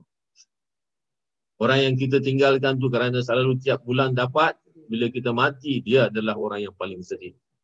Barangkali keluarga kita pun tidak akan menangiskan kita satu bulan, tapi dia akan menangis satu bulan. Bukan kerana apa? Kerana sudah putus pertolongan. Kita gembirakan orang ke tidak? tentunya perbuatan itu menggembirakan orang. Sebab orang yang susah dapat pertolongan sangat gembira. Ya. Jadi ini orang-orang mukarabin yang nafsu keinginan dia selalu terpelihara. Iaitu dia sebagai tanda ubudiah dia mengharapkan keredaan Allah Ta'ala. Dan orang-orang ini yang apabila dia sudah kedekatannya dengan Allah, dia sudah reda dengan apa pemberian Allah, Allah Ta'ala reda dengan dia, maka dia yang dikatakan sebagai orang-orang muhibbin. Uh, yang macam mana tadi, wabah wala bahjatal muhibbin. Orang-orang yang Allah Ta'ala cintai. Dan apabila Allah Ta'ala cinta orang ni, maka orang inilah yang dikatakan sebagai arifin. Kemudian tu bagian yang kedua adalah orang yang abrar iaitu orang-orang yang masih lagi merasa banyak kepentingan nafsu dan keinginan dunia. Pada masa sama, dia adalah orang-orang yang menjalankan amal ibadah dia sebagai kewajipan dia untuk menjalankan. Dia bukan orang jahat. Dia orang yang beribadah tapi ada sedikit nafsu dia ataupun ada sedikit hawa nafsu dia, keinginan-keinginan dia kepada dunia itu ada. Walau macam mana pun dia tidak mengenepikan kewajipan dia beribadah. Ha, jadi dia adalah termasuk orang-orang yang apa? Iaitu orang-orang yang dikatakan orang-orang zahid. Ha, orang-orang yang zuhud. Iaitu dia mensedikitkan keinginan dia di dunia tapi dia masih mementingkan dan memerlukannya walaupun dia abid sekalipun, walaupun dia orang yang beribadah. Jadi ini adalah dua grup ataupun dua kumpulan apabila yang kita katakan dia sebagai Allah Ta'ala sudah kurniakan istiqamah ataupun Allah Ta'ala sudah ada mahu iaitu Allah Ta'ala sudah mengekalkan satu-satu amal yang dikerjakan tapi punya peringkat yang berbeza. Jadi sebab itu, sebagaimana tadi yang sudah dijelaskan, sampailah kepada kewalian. Eh, apabila orang-orang ni semua, kalau kalau dia terus-terusan dengan istiqamah dia, Allah Ta'ala akan memberikan apa itu uh, makam-makam masing-masing iaitu pangkat-pangkat masing-masing. Sebab tu kalau kita tengok wali tu ada macam-macam kan. Ha, ada wali dalam bahagian ni, ada wali dalam bahagian ini, ada cuma masalah-masalah kasyaf kewalian ni kita tak boleh nak menceritakan. Ha, jangan sampai kita menceritakan itu adalah merupakan satu kebodohan bagi kita. Kalau kita nak menceritakan apa yang kita dapat melalui anugerah daripada Allah kepada orang yang tidak mengerti ataupun kepada orang yang bukan ahlinya, maka kita akan dipersendakan orang sebab itu lebih baik diam daripada menceritakan. Jadi wilayah kewalian itu sebagaimana dalam ungkapan yang telah disebut oleh uh, Ibu Na'ata'ila ini iaitu wilayah umum. Jadi ada wali umum, ada wali khusus. Jadi wali umum itu adalah orang-orang yang senantiasa mujahadah berkhidmat secara beribadah semata-mata kepada Allah Ta'ala sedangkan wali yang khusus adalah wali yang kita sebut tadi orang-orang muhibin iaitu ahli mahabbah uh, ataupun ahli minnah iaitu ahli yang dikurniakan oleh Allah Ta'ala dengan banyak nikmat. Jadi sebab tu ada khusus, ada umum ya. Uh, sebab tu bezakan yang mana antara mereka. Semuanya kita kata orang baik kerana yang satu mukharabin, yang satu abram. Sampai situ saja insyaAllah. Nak potong-potong macam macam tak inilah eh. Saya ingat cuma nak bacakan aja.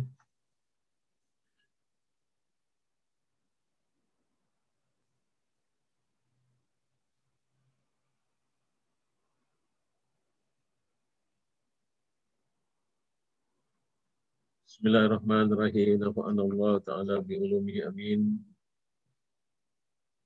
Sabilal muhtadin.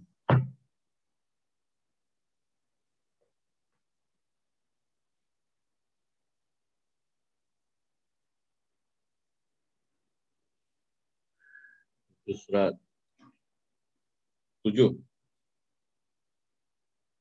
Jilid yang kedua.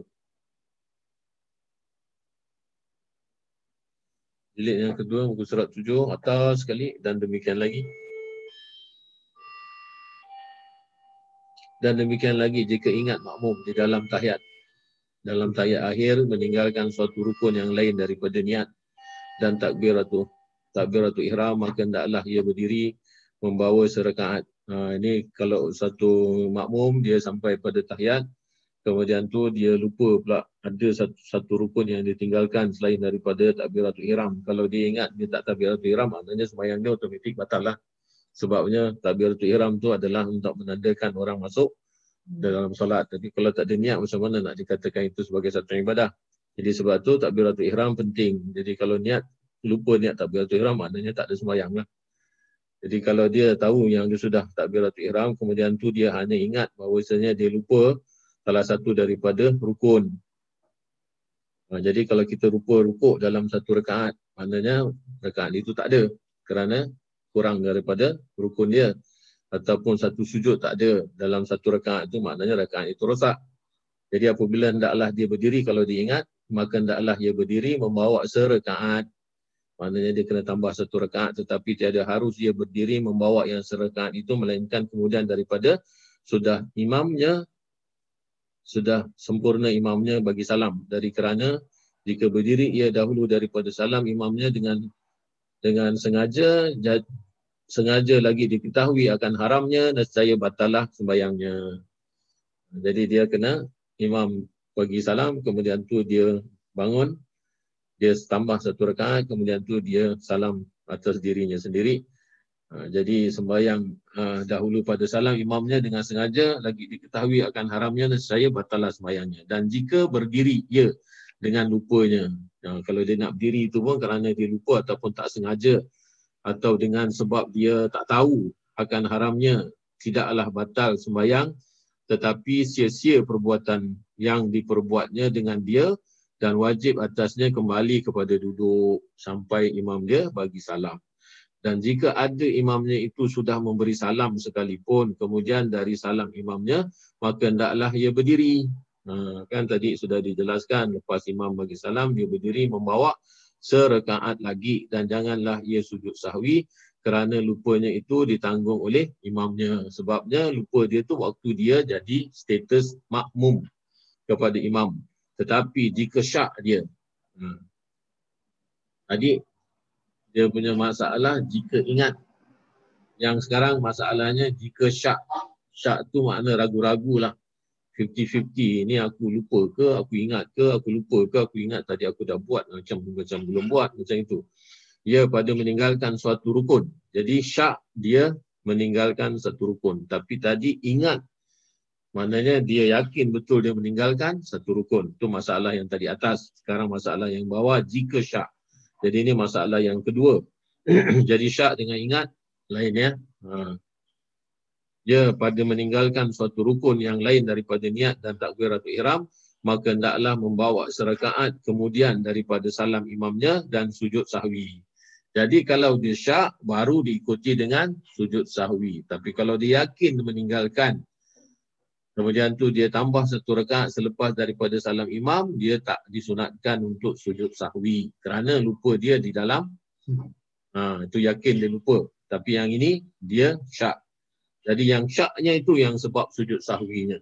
Ia kerana barang yang diperbuatnya serta syak. Ha, kan jawapannya adalah kerana syak itu dia kena sujud sahwi. Walaupun ketika dia dalam syak itu perbuatannya adalah di dalam ketikanya dia jadi makmum tetapi oleh kerana status syaknya tadi itu maka dia kena sujud disunatkan sujud sahwi kerana barang yang diperbuatnya serta syak itu diihtimalkan ditanggungkan bagi lebihnya.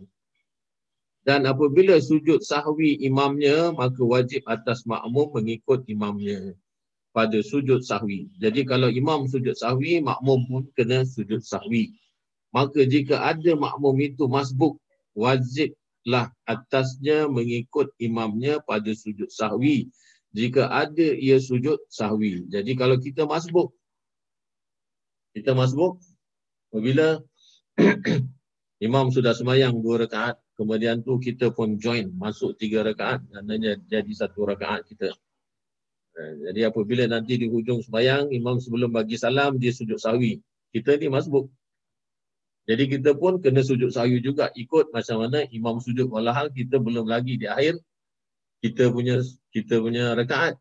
Kerana kita masbuk pada rakaat yang ketiga. Rakaat ketiga tu adalah rakaat pertama kita rakaat kedua kita adalah rakaat keempat imam. Jadi apabila imam sebelum salam dia sujud sahwi, yang kita ni lagi dalam rakaat yang kedua.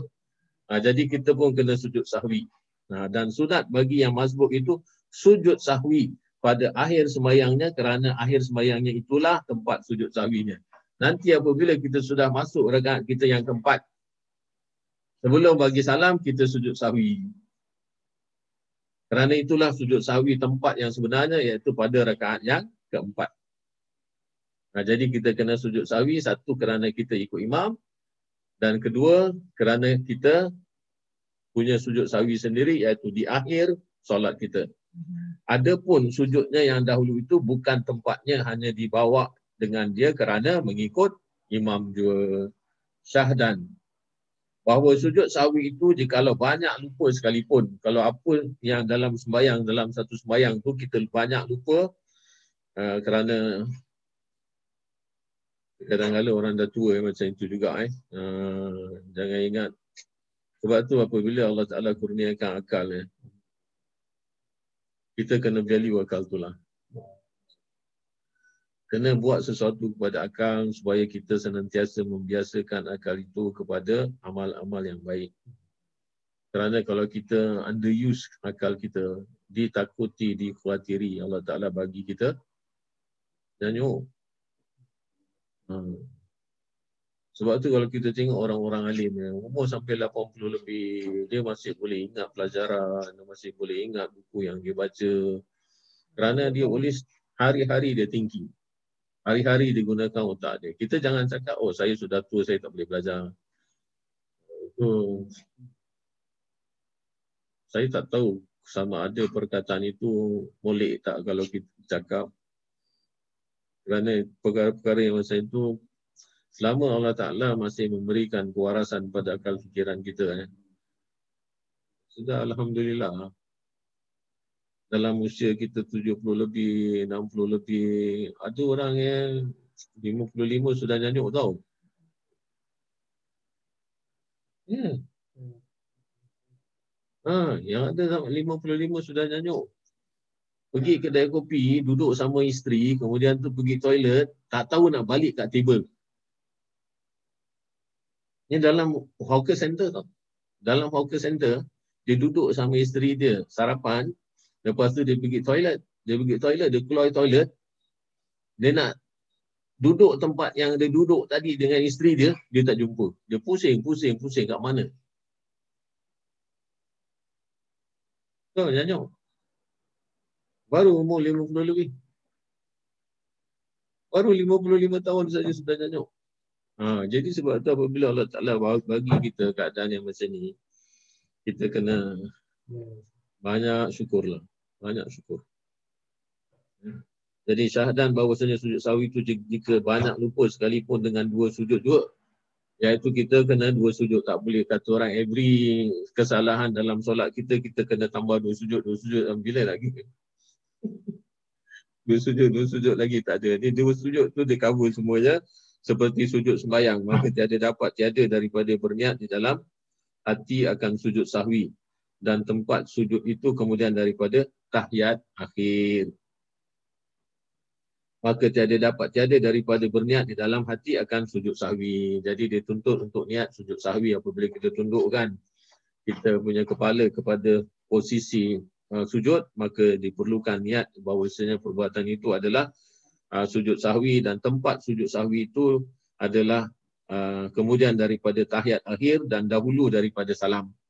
Iaitu lepas kita baca tahiyat akhir Hamidul Majid ataupun disertakan dengan doa tahiyat di hujung tahiyat itu kemudian tu sebelum bagi salam uh, kita sujud.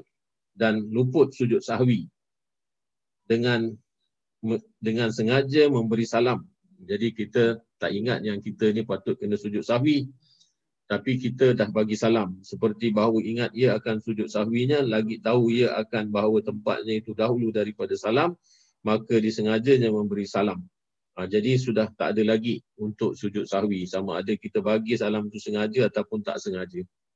Dan demikian lagi luput sujud sahwi dengan sebab memberi salam dengan lupa.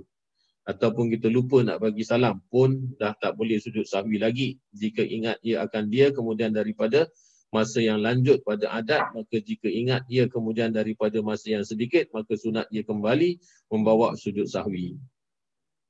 Jadi lepas kita bagi salam, eh patutnya aku kena sujud sawi tapi masa antara kita punya habis sembahyang dengan apa yang kita ingat tadi itu sangat pendek sebagai kebiasaannya kita belum menyelanginya dengan perkataan. Ada ulama kata kalau dah bercakap pun kalau dia katakan itu masih pendek masa yang antara habis kita bagi salam dengan masa yang kita ingat kita masih boleh melakukan sujud sahwi. Iaitu kembali membawa sujud sahwi dengan tiada takbiratul ihram dengan syarat jika tiada mendatang atasnya barang yang menafikan sembahyang maka jika mendatang atasnya kemudian daripada salamnya barang yang menafikan sembahyang seperti keluar waktu Jumaat ha. jadi ini ada sebab-sebab yang kita tak boleh kembali untuk mengerjakan sujud sahwi yang kita lupa selepas kita bagi salam ha. kalau masanya itu berdekatan dengan masa kita ingat balik semula boleh tapi kalau seandainya dah keluar waktu dah tak payah lagi seperti keluar waktu Jumaat kemudian daripada salam Lepas saja kita bagi salam, waktu Jumat sudah habis. Orang yang sembahyang Jumat. Atau berniat iqamah, orang yang sembahyang kasar. Kemudian daripada salamnya. Eh, waktu yang pertama, patut kena sujud sawi. Tapi lupa kemudian tu dah masuk waktu untuk sembahyang jamak yang kedua. Atau habis per, safarnya. Ha, habis saja bagi salam, lupa nak sujud sawi, nak balik semula. Tapi kita pun dah tiba pada kampung halaman kita maknanya sudah habis waktu safar dengan sampai perahunya ataupun kalau kita tak lama perahunya lah tapi kita sekarang oh, dengan kapal terbang yang sudah landed di Singapura umpamanya kemudian daripada salamnya atau melihat orang yang sembahyang dengan tayamum akan air jadi apabila dia tengok orang yang tamu tayamum apabila kita jumpa air sepatutnya kalau masa masa masih ada lagi dia disuruh ambil wuduk kemudian daripada salamnya. Tapi ini adalah menunjukkan waktu sudah selesai atau habis masa menyapu muzah kemudian daripada salamnya. Jadi apabila dia bagi salam aja dia lupa sujud sawi tapi nak buat tapi masa menyapu muzah kerana dia sembahyang tadi pakai muzah iaitu hanya dengan sapuan saja maka dia punya waktu pun sudah habis. Jadi ini semua adalah masa-masa ataupun waktu-waktu yang tidak boleh kembali mengerjakan sujud sahwi walaupun sudah bagi salam dan masanya itu tidak berjauhan dengan waktu kita ingat. Janganlah ia sujud daripada sekali- sekalian surah. Surah ni makna gambaran. Kalau kita kata senario lah sekarang ini, yang tersebut itu kerana bahawa apabila menghantarkan ia akan dahinya kepada tempat sujud, maka jadilah ia masuk di dalam solat. Maka wajib atasnya mengembalikan salam kemudian daripada sujudnya. Dan jika datang suatu yang membatalkan sembahyang kemudian daripada sujud dan dahulu daripada salam, maka batallah sembahyangnya. Jadi apabila dia sudah nak ulang balik, tadi sudah bagi salam, kemudian tu baru teringat yang kena bagi, uh, kena buat sujud sahwi. Kemudian tu dia sujud sahwi, dua sujud. Sebagaimana macam sujud dalam sembahyang, kemudian tu bagi salam lagi. Ya. Dan jadilah sembahyang Jumaat itu sembahyang zuhur apabila keluar waktunya kemudian daripada sujud sahwi itu. Kata Bagawi, bermula sujud daripada surah ini iaitu daripada gambaran ini haram atas orang yang tahu. Jadi apabila sudah kita tahu, apabila kita sudah terkeluar daripada waktu sembahyang yang mana tadi kita lupa sujud sahwi, kita jangan balik semula kepada sembahyang. Kerana akan terpisahlah. Jadi sembahyang seluruhannya sudah ada dalam waktu. Tapi kalau kita baru kita ingat, sudah keluar waktu baru kita ingat yang kita belum sujud sahwi dah tak boleh lagi lah nak kembali dalam sembahyang pasal waktu sudah berlalu. Jadi kalau sengaja kita buat, maknanya perbuatan itu haram atas orang yang tahu akan hal kerana bahawasanya ia meluputkan akan Jumaat dengan sujud serta dapat dia menghasilkan dia dengan meninggalkan sujud. Jadi kalau kerana dia tambah sujud nanti akan rosak Jumaatnya, jangan sujud. Jadi meninggalkan sujud adalah untuk mengesahkan apa yang sudah dikerjakan di dalam waktu sebelum lagi dia masuk waktu yang lain ya. Wallahu a'lam sampai situ saja. Bijai Sayyidina Muhammadin sallallahu alaihi wasallam lahu Fatihah.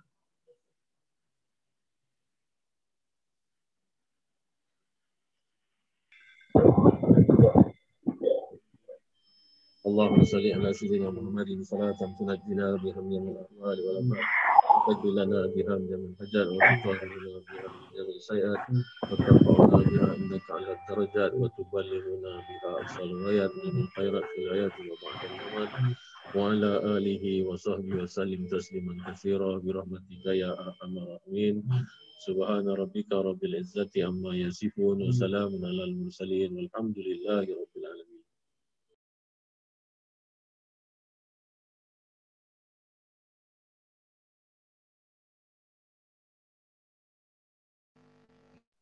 السلام عليكم آه. وعليكم السلام ورحمة الله كيف الحال؟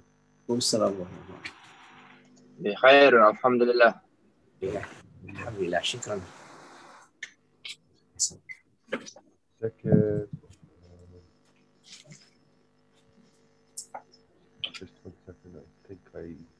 Mustafa, you seen some kind of Turkish cave? Turkish cave? Uh, oh, that's a that's a, a picture of a dome in a mosque. Of course, I know. I'm Oh, just uh, okay, okay, sorry, sorry. I, I didn't get it. Just one second. I'm trying to open the file. This time it was open. So, I see. okay, it is open. Oh, okay, you can see my uh, my screen, right? Mana Arab ni? Okay. Dia tulis lah, mana dia tulis lah. Kita tak buka buku tu lagi kan? Tak buka Dia buku tu kan? sebelum ni. All right. لنبدأ الح... لنبدأ الآن. Um, uh, what we will do is I am I was disconnected from you for two weeks. Uh, we did not uh, do anything for the last two weeks. So I'd like to do a recap of what we have covered in Al-Dars al-Sabi, which is lesson number seven, if you remember. So let's recap a little bit. Uh, so what did we do? We covered tilka, okay? ما معنى tilka? Tilka is that for, uh, feminine right من هذه okay هذه آمنة من هذه who is this this is آمنة آمنة excuse me ومن تلك and who is that تلك فاطمة that is فاطمة okay هذه طبيبة هذه طبيبة وتلك ممرضة ما معنى ما معنى طبيبة Fatimatun is a name. sorry sorry sorry sorry no no uh, طبيبة طبيبة Oh, Tabibatun, doctor. is is my is my voice clear or not is it too too soft No, no, it's it's fine. it's good Yeah. okay Yeah, okay, okay. ما معنى ما معنى ما معنى كلمة ممرضة ما معنى ممرضة Nurse, nurse, is it nurse? nurse very good female nurse yes Oh, correct really? Yeah ممرضة is nurse uh, ممرض is male nurse ممرضة is female nurse Okay. okay uh, هذه من الهند وتلك من اليابان this is from India and that is from Japan okay هذه طويلة وتلك قصيرة ما معنى طويلة وما معنى قصيرة Long and. Long short. Long and short. long and short long and short okay Tall and short. قصيرة ال- الكلمة المعاكسة that means it's the it's the cin- cinnamon ci- sim what do you call it cin, cin, cinnamon right no cinnamon cinnamon what do you call it the, the opposite Synonym. Sim- what I, I could never pronounce it Synonym. synonym synonym yes I could never pronounce it synonym yes it's the opposite basically الكلمة الم- المرادفة in Arabic it's called الكلمة المرادفة أو المعاكسة okay Mustafa. Opposite is antonym. What? Opposite is antonym. Same is synonym. oh s- oh sorry opposite opposite. What is it again? Yes. Antonym. antonym. Okay okay Yes. okay. Something I've like I didn't know that. No worries, it's okay. Sy- synonym syn- I could never pronounce it seriously. Yes. Synonym is the same. It's the same, Antonym is opposite. correct correct. Like love like. Yes yes yes. You're right you're right you're right. I made a mistake. And it's something that I've learned. Antonym. Antonym? Yes, antonym. antonym okay طويلة وقصيرة antonym okay opposite المرا... الكلمة المرادفة أو المعاكسة alright من هذا هذا حامد this is حامد I don't know which one is حامد but whatever حامد is one of those guys ومن ذلك ذلك علي so remember what are we trying to distinguish here we're trying to distinguish uh, الإشارة إلى المذكر والإشارة إلى المؤنث، الإشارة إلى المذكر هذا هذا ذلك. الإشارة إلى المؤنث هذه تلك. مفهوم؟ مفهوم سو فار؟ مفهوم؟ أوكي أفهم. أوكي مفهوم. أوكي أتلك أتلك دجاجة ما معنى أتلك دجاجة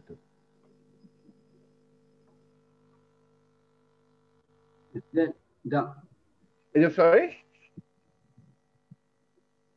Sorry, Chisharon, I couldn't hear you. Dajajatun is uh, Yeah. uh chicken, uh, not chicken, uh, what? Hen, cockpit. Hen, hen, hen, yeah. yeah, Hen, hen, yeah. correct. But uh, I was asking ما معنى ما معنى الجملة تلك دجاجة Hmm? ما معنى هذا ما معنى الجملة الجملة means sentence Jumlah. Oh, sentence itulah. okay is it is it Is it is is that a hen? is that a hen correct أتلك أتلك دجاجة hen Makna- دجاجة makna- is دجاجة is hen correct لا تلك بطة لا تلك بطة Oh, tilka batak No, that is a duck. Batta. Batta. Batta is duck. The judge is hen. whom? Yes. Okay. Can somebody help us here? Okay. Can can can we can we get? Uh, so what do you prefer? Do you want to read, and you want me to ask you, or you want me to read and just ask?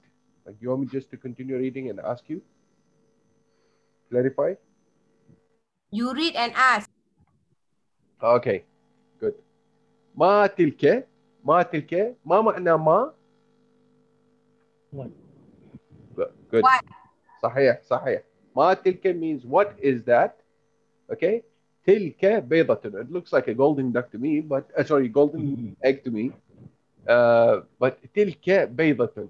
That is an egg. بيضة is one egg. All right. That is an egg. بيض is eggs. All right. هذه سيارة المدرس وتلك سيارة المدير سيارة المدرس سيارة المدير ما معنى سيارة المدرس وما معنى سيارة المدير Teacher's car and principal's car. teacher's car and principal car very good المدرس is teacher Teacher, والمدير is principal, principal very good الساعة عباس هذه الساعة عباس هذه why are we using هذه لماذا نستعمل هذه Saatun. Muannas. ساعة Oh, sekejap. Um, Saat sekejap. muannas. very good very good okay ما معنى هذه الجملة Tak boleh. معنى هذه الجملة That Abbas watch. is that Tak boleh, Abbas eh. watch I ambil extension. Is this is this Abbas watch? Is this? It's not that. هذه. Ah, ah, up. Tak boleh panjat lagi. Eh, panjat tak. Okay. Is this Abbas watch? No. This is Hamid's watch. That is Abbas watch. I don't know where the watch is. There's no reference to it, but no. That this is Ahm- uh, Hamid's watch, and that is Abbas watch. Probably pointing at a different watch somewhere in the in a, in a you know on on somewhere. Okay. لا هذه ساعة حامد تلك ساعة عباس. That is that is uh, Abbas watch. Okay. ذلك ديك وتلك دجاجة. This is a very good example to actually to to to illustrate the use of ذلك وتلك together in one sentence. So ذلك ديك that is uh, uh, a rooster and that is a hen. Okay. ذلك تلك ذلك تلك جيد. Okay. Um, let's uh, let's read up. Let's let's take turns and read up, and then you know uh, I get you to explain what is the what is the meaning, or you know I'll ask you about the about the words. Uh, رقم واحد هذه مدرسة وتلك جامعة. جيد ما معنى مدرسة وجامعة؟ Madrasa means school School, or office. Or madrasa means school. school, school, not office. No. Uh, madrasa means school. Uh, jami'atun means uh, university. University, very good. Okay, رقم اثنان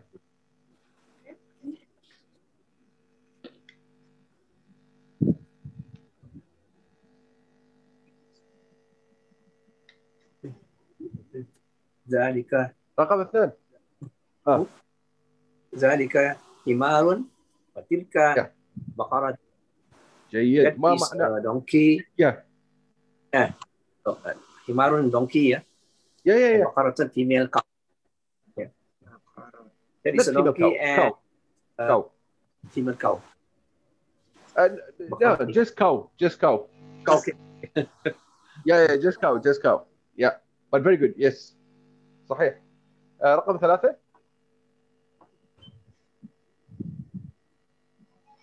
Azalika masjid la tilka madrasah.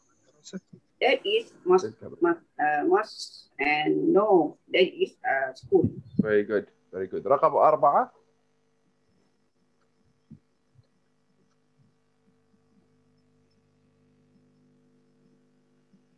رقم empat. هذا jamalun وتلك ناقة. This is camel. That is a female camel. Yes, very good. Jamal is the male camel actually. Yeah. Okay. خمسة Uh, let me try.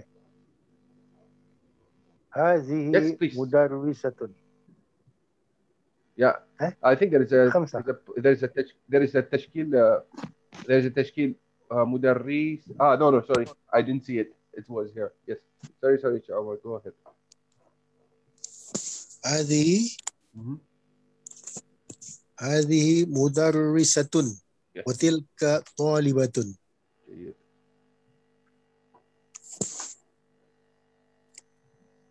we all know what is مدرسة وطالبة صحيح Female teacher. مدرس is uh, Yeah. principal Talibatun is uh, student. Female teacher. Female teacher female teacher, teacher and that is student. Correct correct. Female student. Yes. Uh, mudarrisatun is a female teacher. Mudiratun is is uh, principal. Ini tak ada microphone? Oh.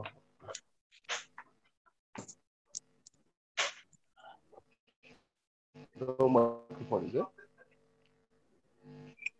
okay هذا كلب وذلك كت قط ما معنى كلب وقط uh, dog and cat. Very This is good, a yes. dog and that is a cat. very good رقم سبعة هذا بيت المؤذن وتلك حديقة التاجر. Okay. التاجر uh, ما معنى بيت المؤذن Muazzin, the one who call for prayer. correct but, uh, لكن ما معنى بيت المؤذن Uh, the house of the uh, uh, Salat, Salat yeah, caller. مؤذن مؤذن let's let's let's just call it مؤذن the announcer Okay. of prayer announcer yes Okay. and ما this, معنى is, this is the house of the uh, Muazzin, yeah and that is the uh, Garden of the Merchant. Merchant, very good. Very good. Hadiqatu means uh, Hadiqatul Tajirin. Hadiqatu means garden. All right. Perfect. Very good. Very good. Uh, can I just, sorry. Is it, is it too, is this okay? Is it too small for you guys to read or is it okay? It's okay, right? Okay It's okay. Very good, very good. Let's start. Okay, so also رقم واحد uh, let, let's read let's read أشر إلى الكلمات الآتية باسم إشارة للقريب هذا وهذه So they are saying that fill in the blank for each of the following sentence with هذا وهذه اسماء الإشارة للقريب for close distance yeah رقم واحد هذه أم هذه أم هذه أم رقم اثنان. أب هذا أب.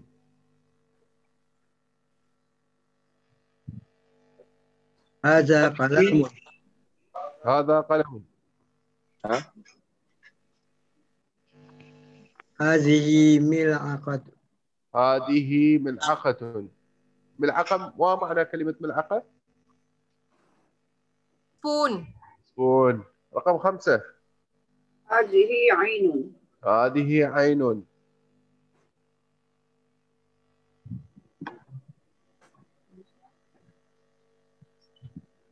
Haza hajarun. هذا حجر حجر everyone knows right? Yes. Stone.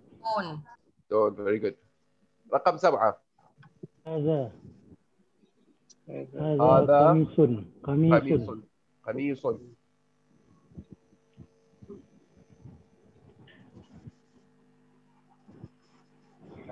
هذا هذا قدر هذه هذه نافذة نافذة نافذة ما معنى نافذة؟ Window. Ah, glass. Oh. Uh, yeah. Nafidatun means means window. Spectacle, spectacle. Window, window, window. Oh, Nafiza. Oh, yeah, yeah. correct. Nafida, window. Pedron is pot. Pot. Okay. هذه بقرة هذه بقرة. هذا مكتب هذا مكتب. هذه ناقة هذه ناقة. هذا مهندس هذا مهندس. ما معنى مهندس؟ Engineer. Engineer. Male engineer, yes. أربعة عشر. هذا هذا مؤذن. هذه مرة هذه ممرضة. ستة عشر. هذا هذا سرير. سرير ما معنى سرير؟ Bed is it? Bed. بيت Bed. Very good. All right. حديقة سبعة عشر. هذه حديقة هذه حديقة. ثمانية عشر. هذه طالبة طالبة. Okay. تسعة عشر. هذا هذا جبل. صحيح. رقم عشرين. هذه هذه بطة. Very good. Very good. Very good. Okay. Of course, of course, we can repeat the same thing, and we we switch هذه أو هذا إلى تلك أو ذلك. Okay. That's that's basically what it is. But it is أشر الكلمات الواردة في التمرين الثاني التمرين الثاني okay باسم إشارة للبعيد ذلك تلك ذلك أو تلك okay it should be the same so like for example this will be تلك تلك okay this will be ذلك ذلك Yeah. okay so that's what it means so new words it's just basically this is uh, this is just uh, finishing off here lesson 7 it's simple كلمات الجديدة الممرضة الحديقة البطة المؤذن الناقة البيضة I think this is all straightforward words for you we've covered it uh, female nurse garden duck المؤذن prayer announcer الناقة the female camel البيضة uh, the egg okay أسماء الإشارة للقريب وأسماء الإشارة للبعيد okay that means what do you use to call someone who is you know nearby and someone who is you know in a distance هذا هذه ذلك تلك so they call it it is called أسماء الإشارة للبعيد وأسماء الإشارة للقريب okay so what did we learn this lesson all the only thing that we've learned in this lesson is basically تلك وذلك okay تلك وذلك ذلك is for uh, uh, masculine تلك is for feminine هذا بلال وذلك أحمد هذه آمنة وتلك مريم alright any other questions I think it's no I, I think it's straightforward no question no question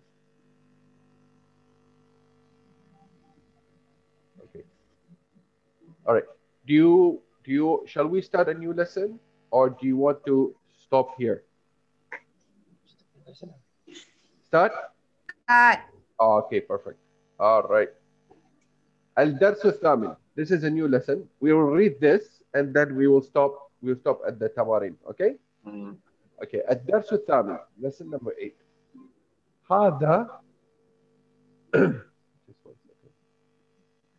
هذا الرجل تاجر وذلك الرجل طبيب What does this mean? ما معنى هذه الجملة؟ تاجر.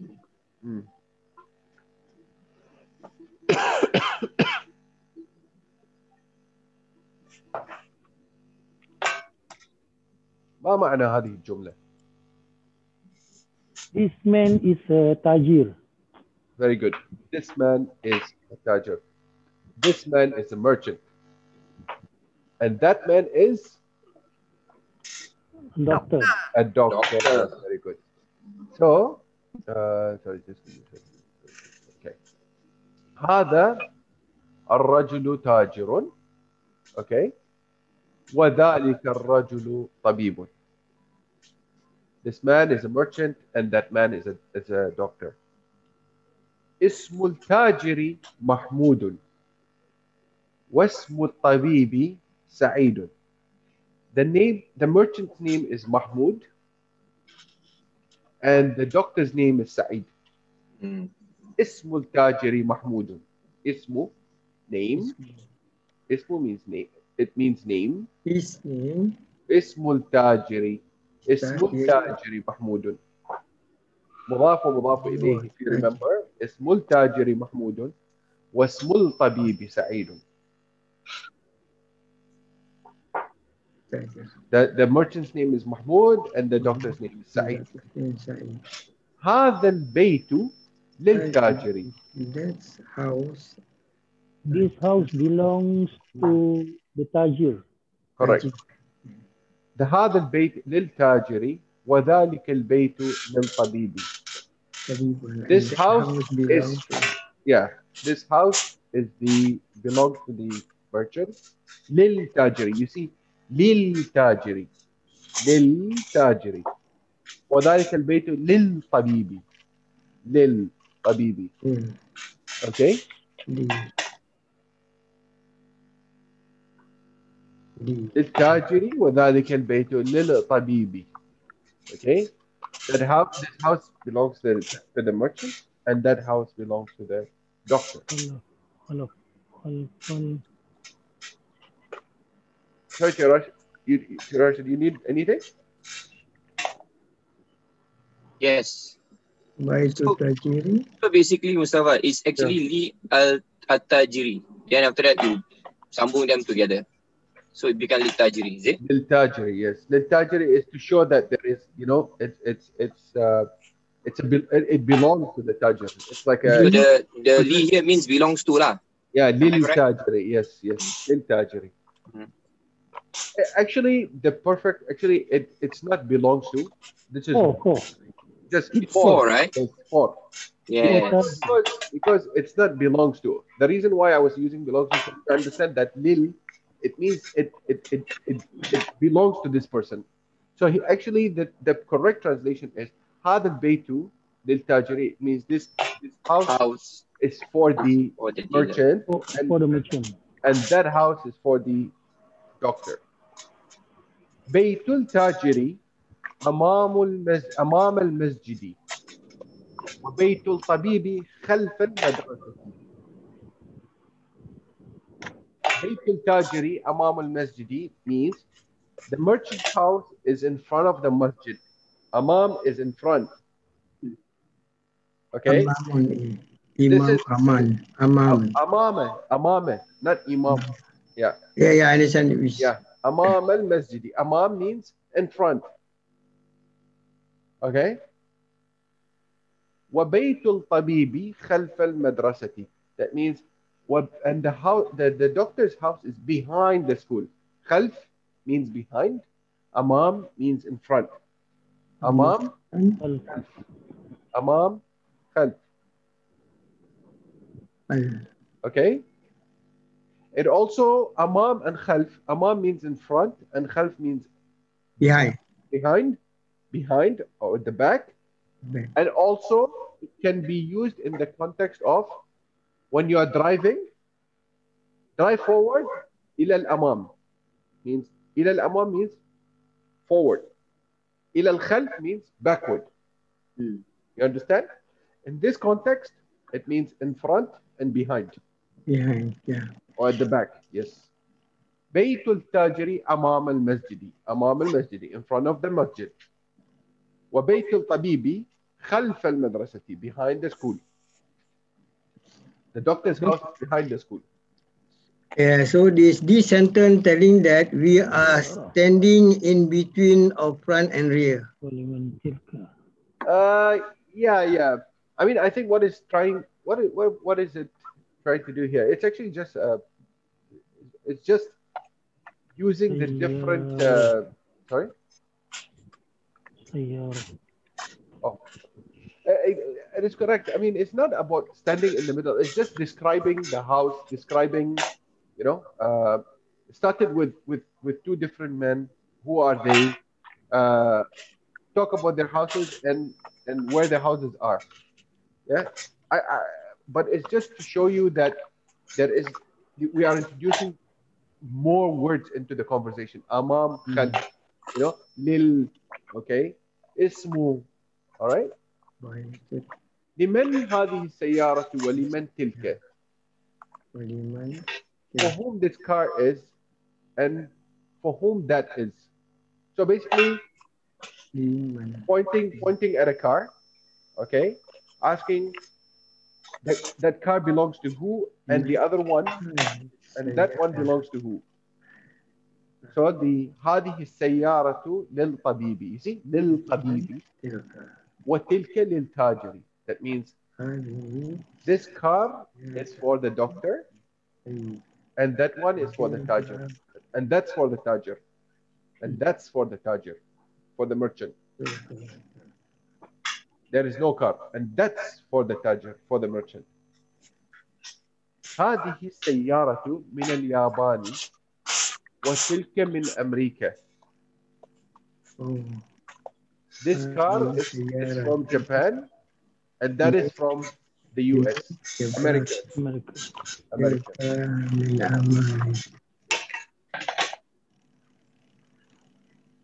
So far, so good. Good. Okay. Any any questions? Uh, no. No. Okay. I uh, I would like actually. Um, I I think what we will do in the next lesson, I'll get the reading because I think it's important to get used to these lil tajiri, lil tabibi, you know, um, and um, uh, you know, like for example, amam, khalf, uh, base tajiri. That that means. Habis? Sorry? Semua. Okay. Okay, I will stop here. Uh, I will stop here today uh, because I think that there's quite a big exercise here. But I think the exercise, I, I, I feel like this going forward is going to be more exciting because it is putting everything together that we have learned so far, you know. Ya, Alhamdulillah. Yeah, and it will allow you to actually start speaking, like start actually forming full sentences. Yeah. All right. I will stop here. And uh, if there's any question, please feel free to ask me. Uh, إن شاء الله uh, نلتقي الأسبوع القادم يوم الأحد uh, كالعادة. Thank you very much. Thank you, thank you. Mustafa. Shukran. عفوا عفوا Thank you, Mustafa. عفوا عفوا. مع السلامة. مع السلامة إلى اللقاء إن شاء الله. في أمان الله. على اللقاء. إلى اللقاء.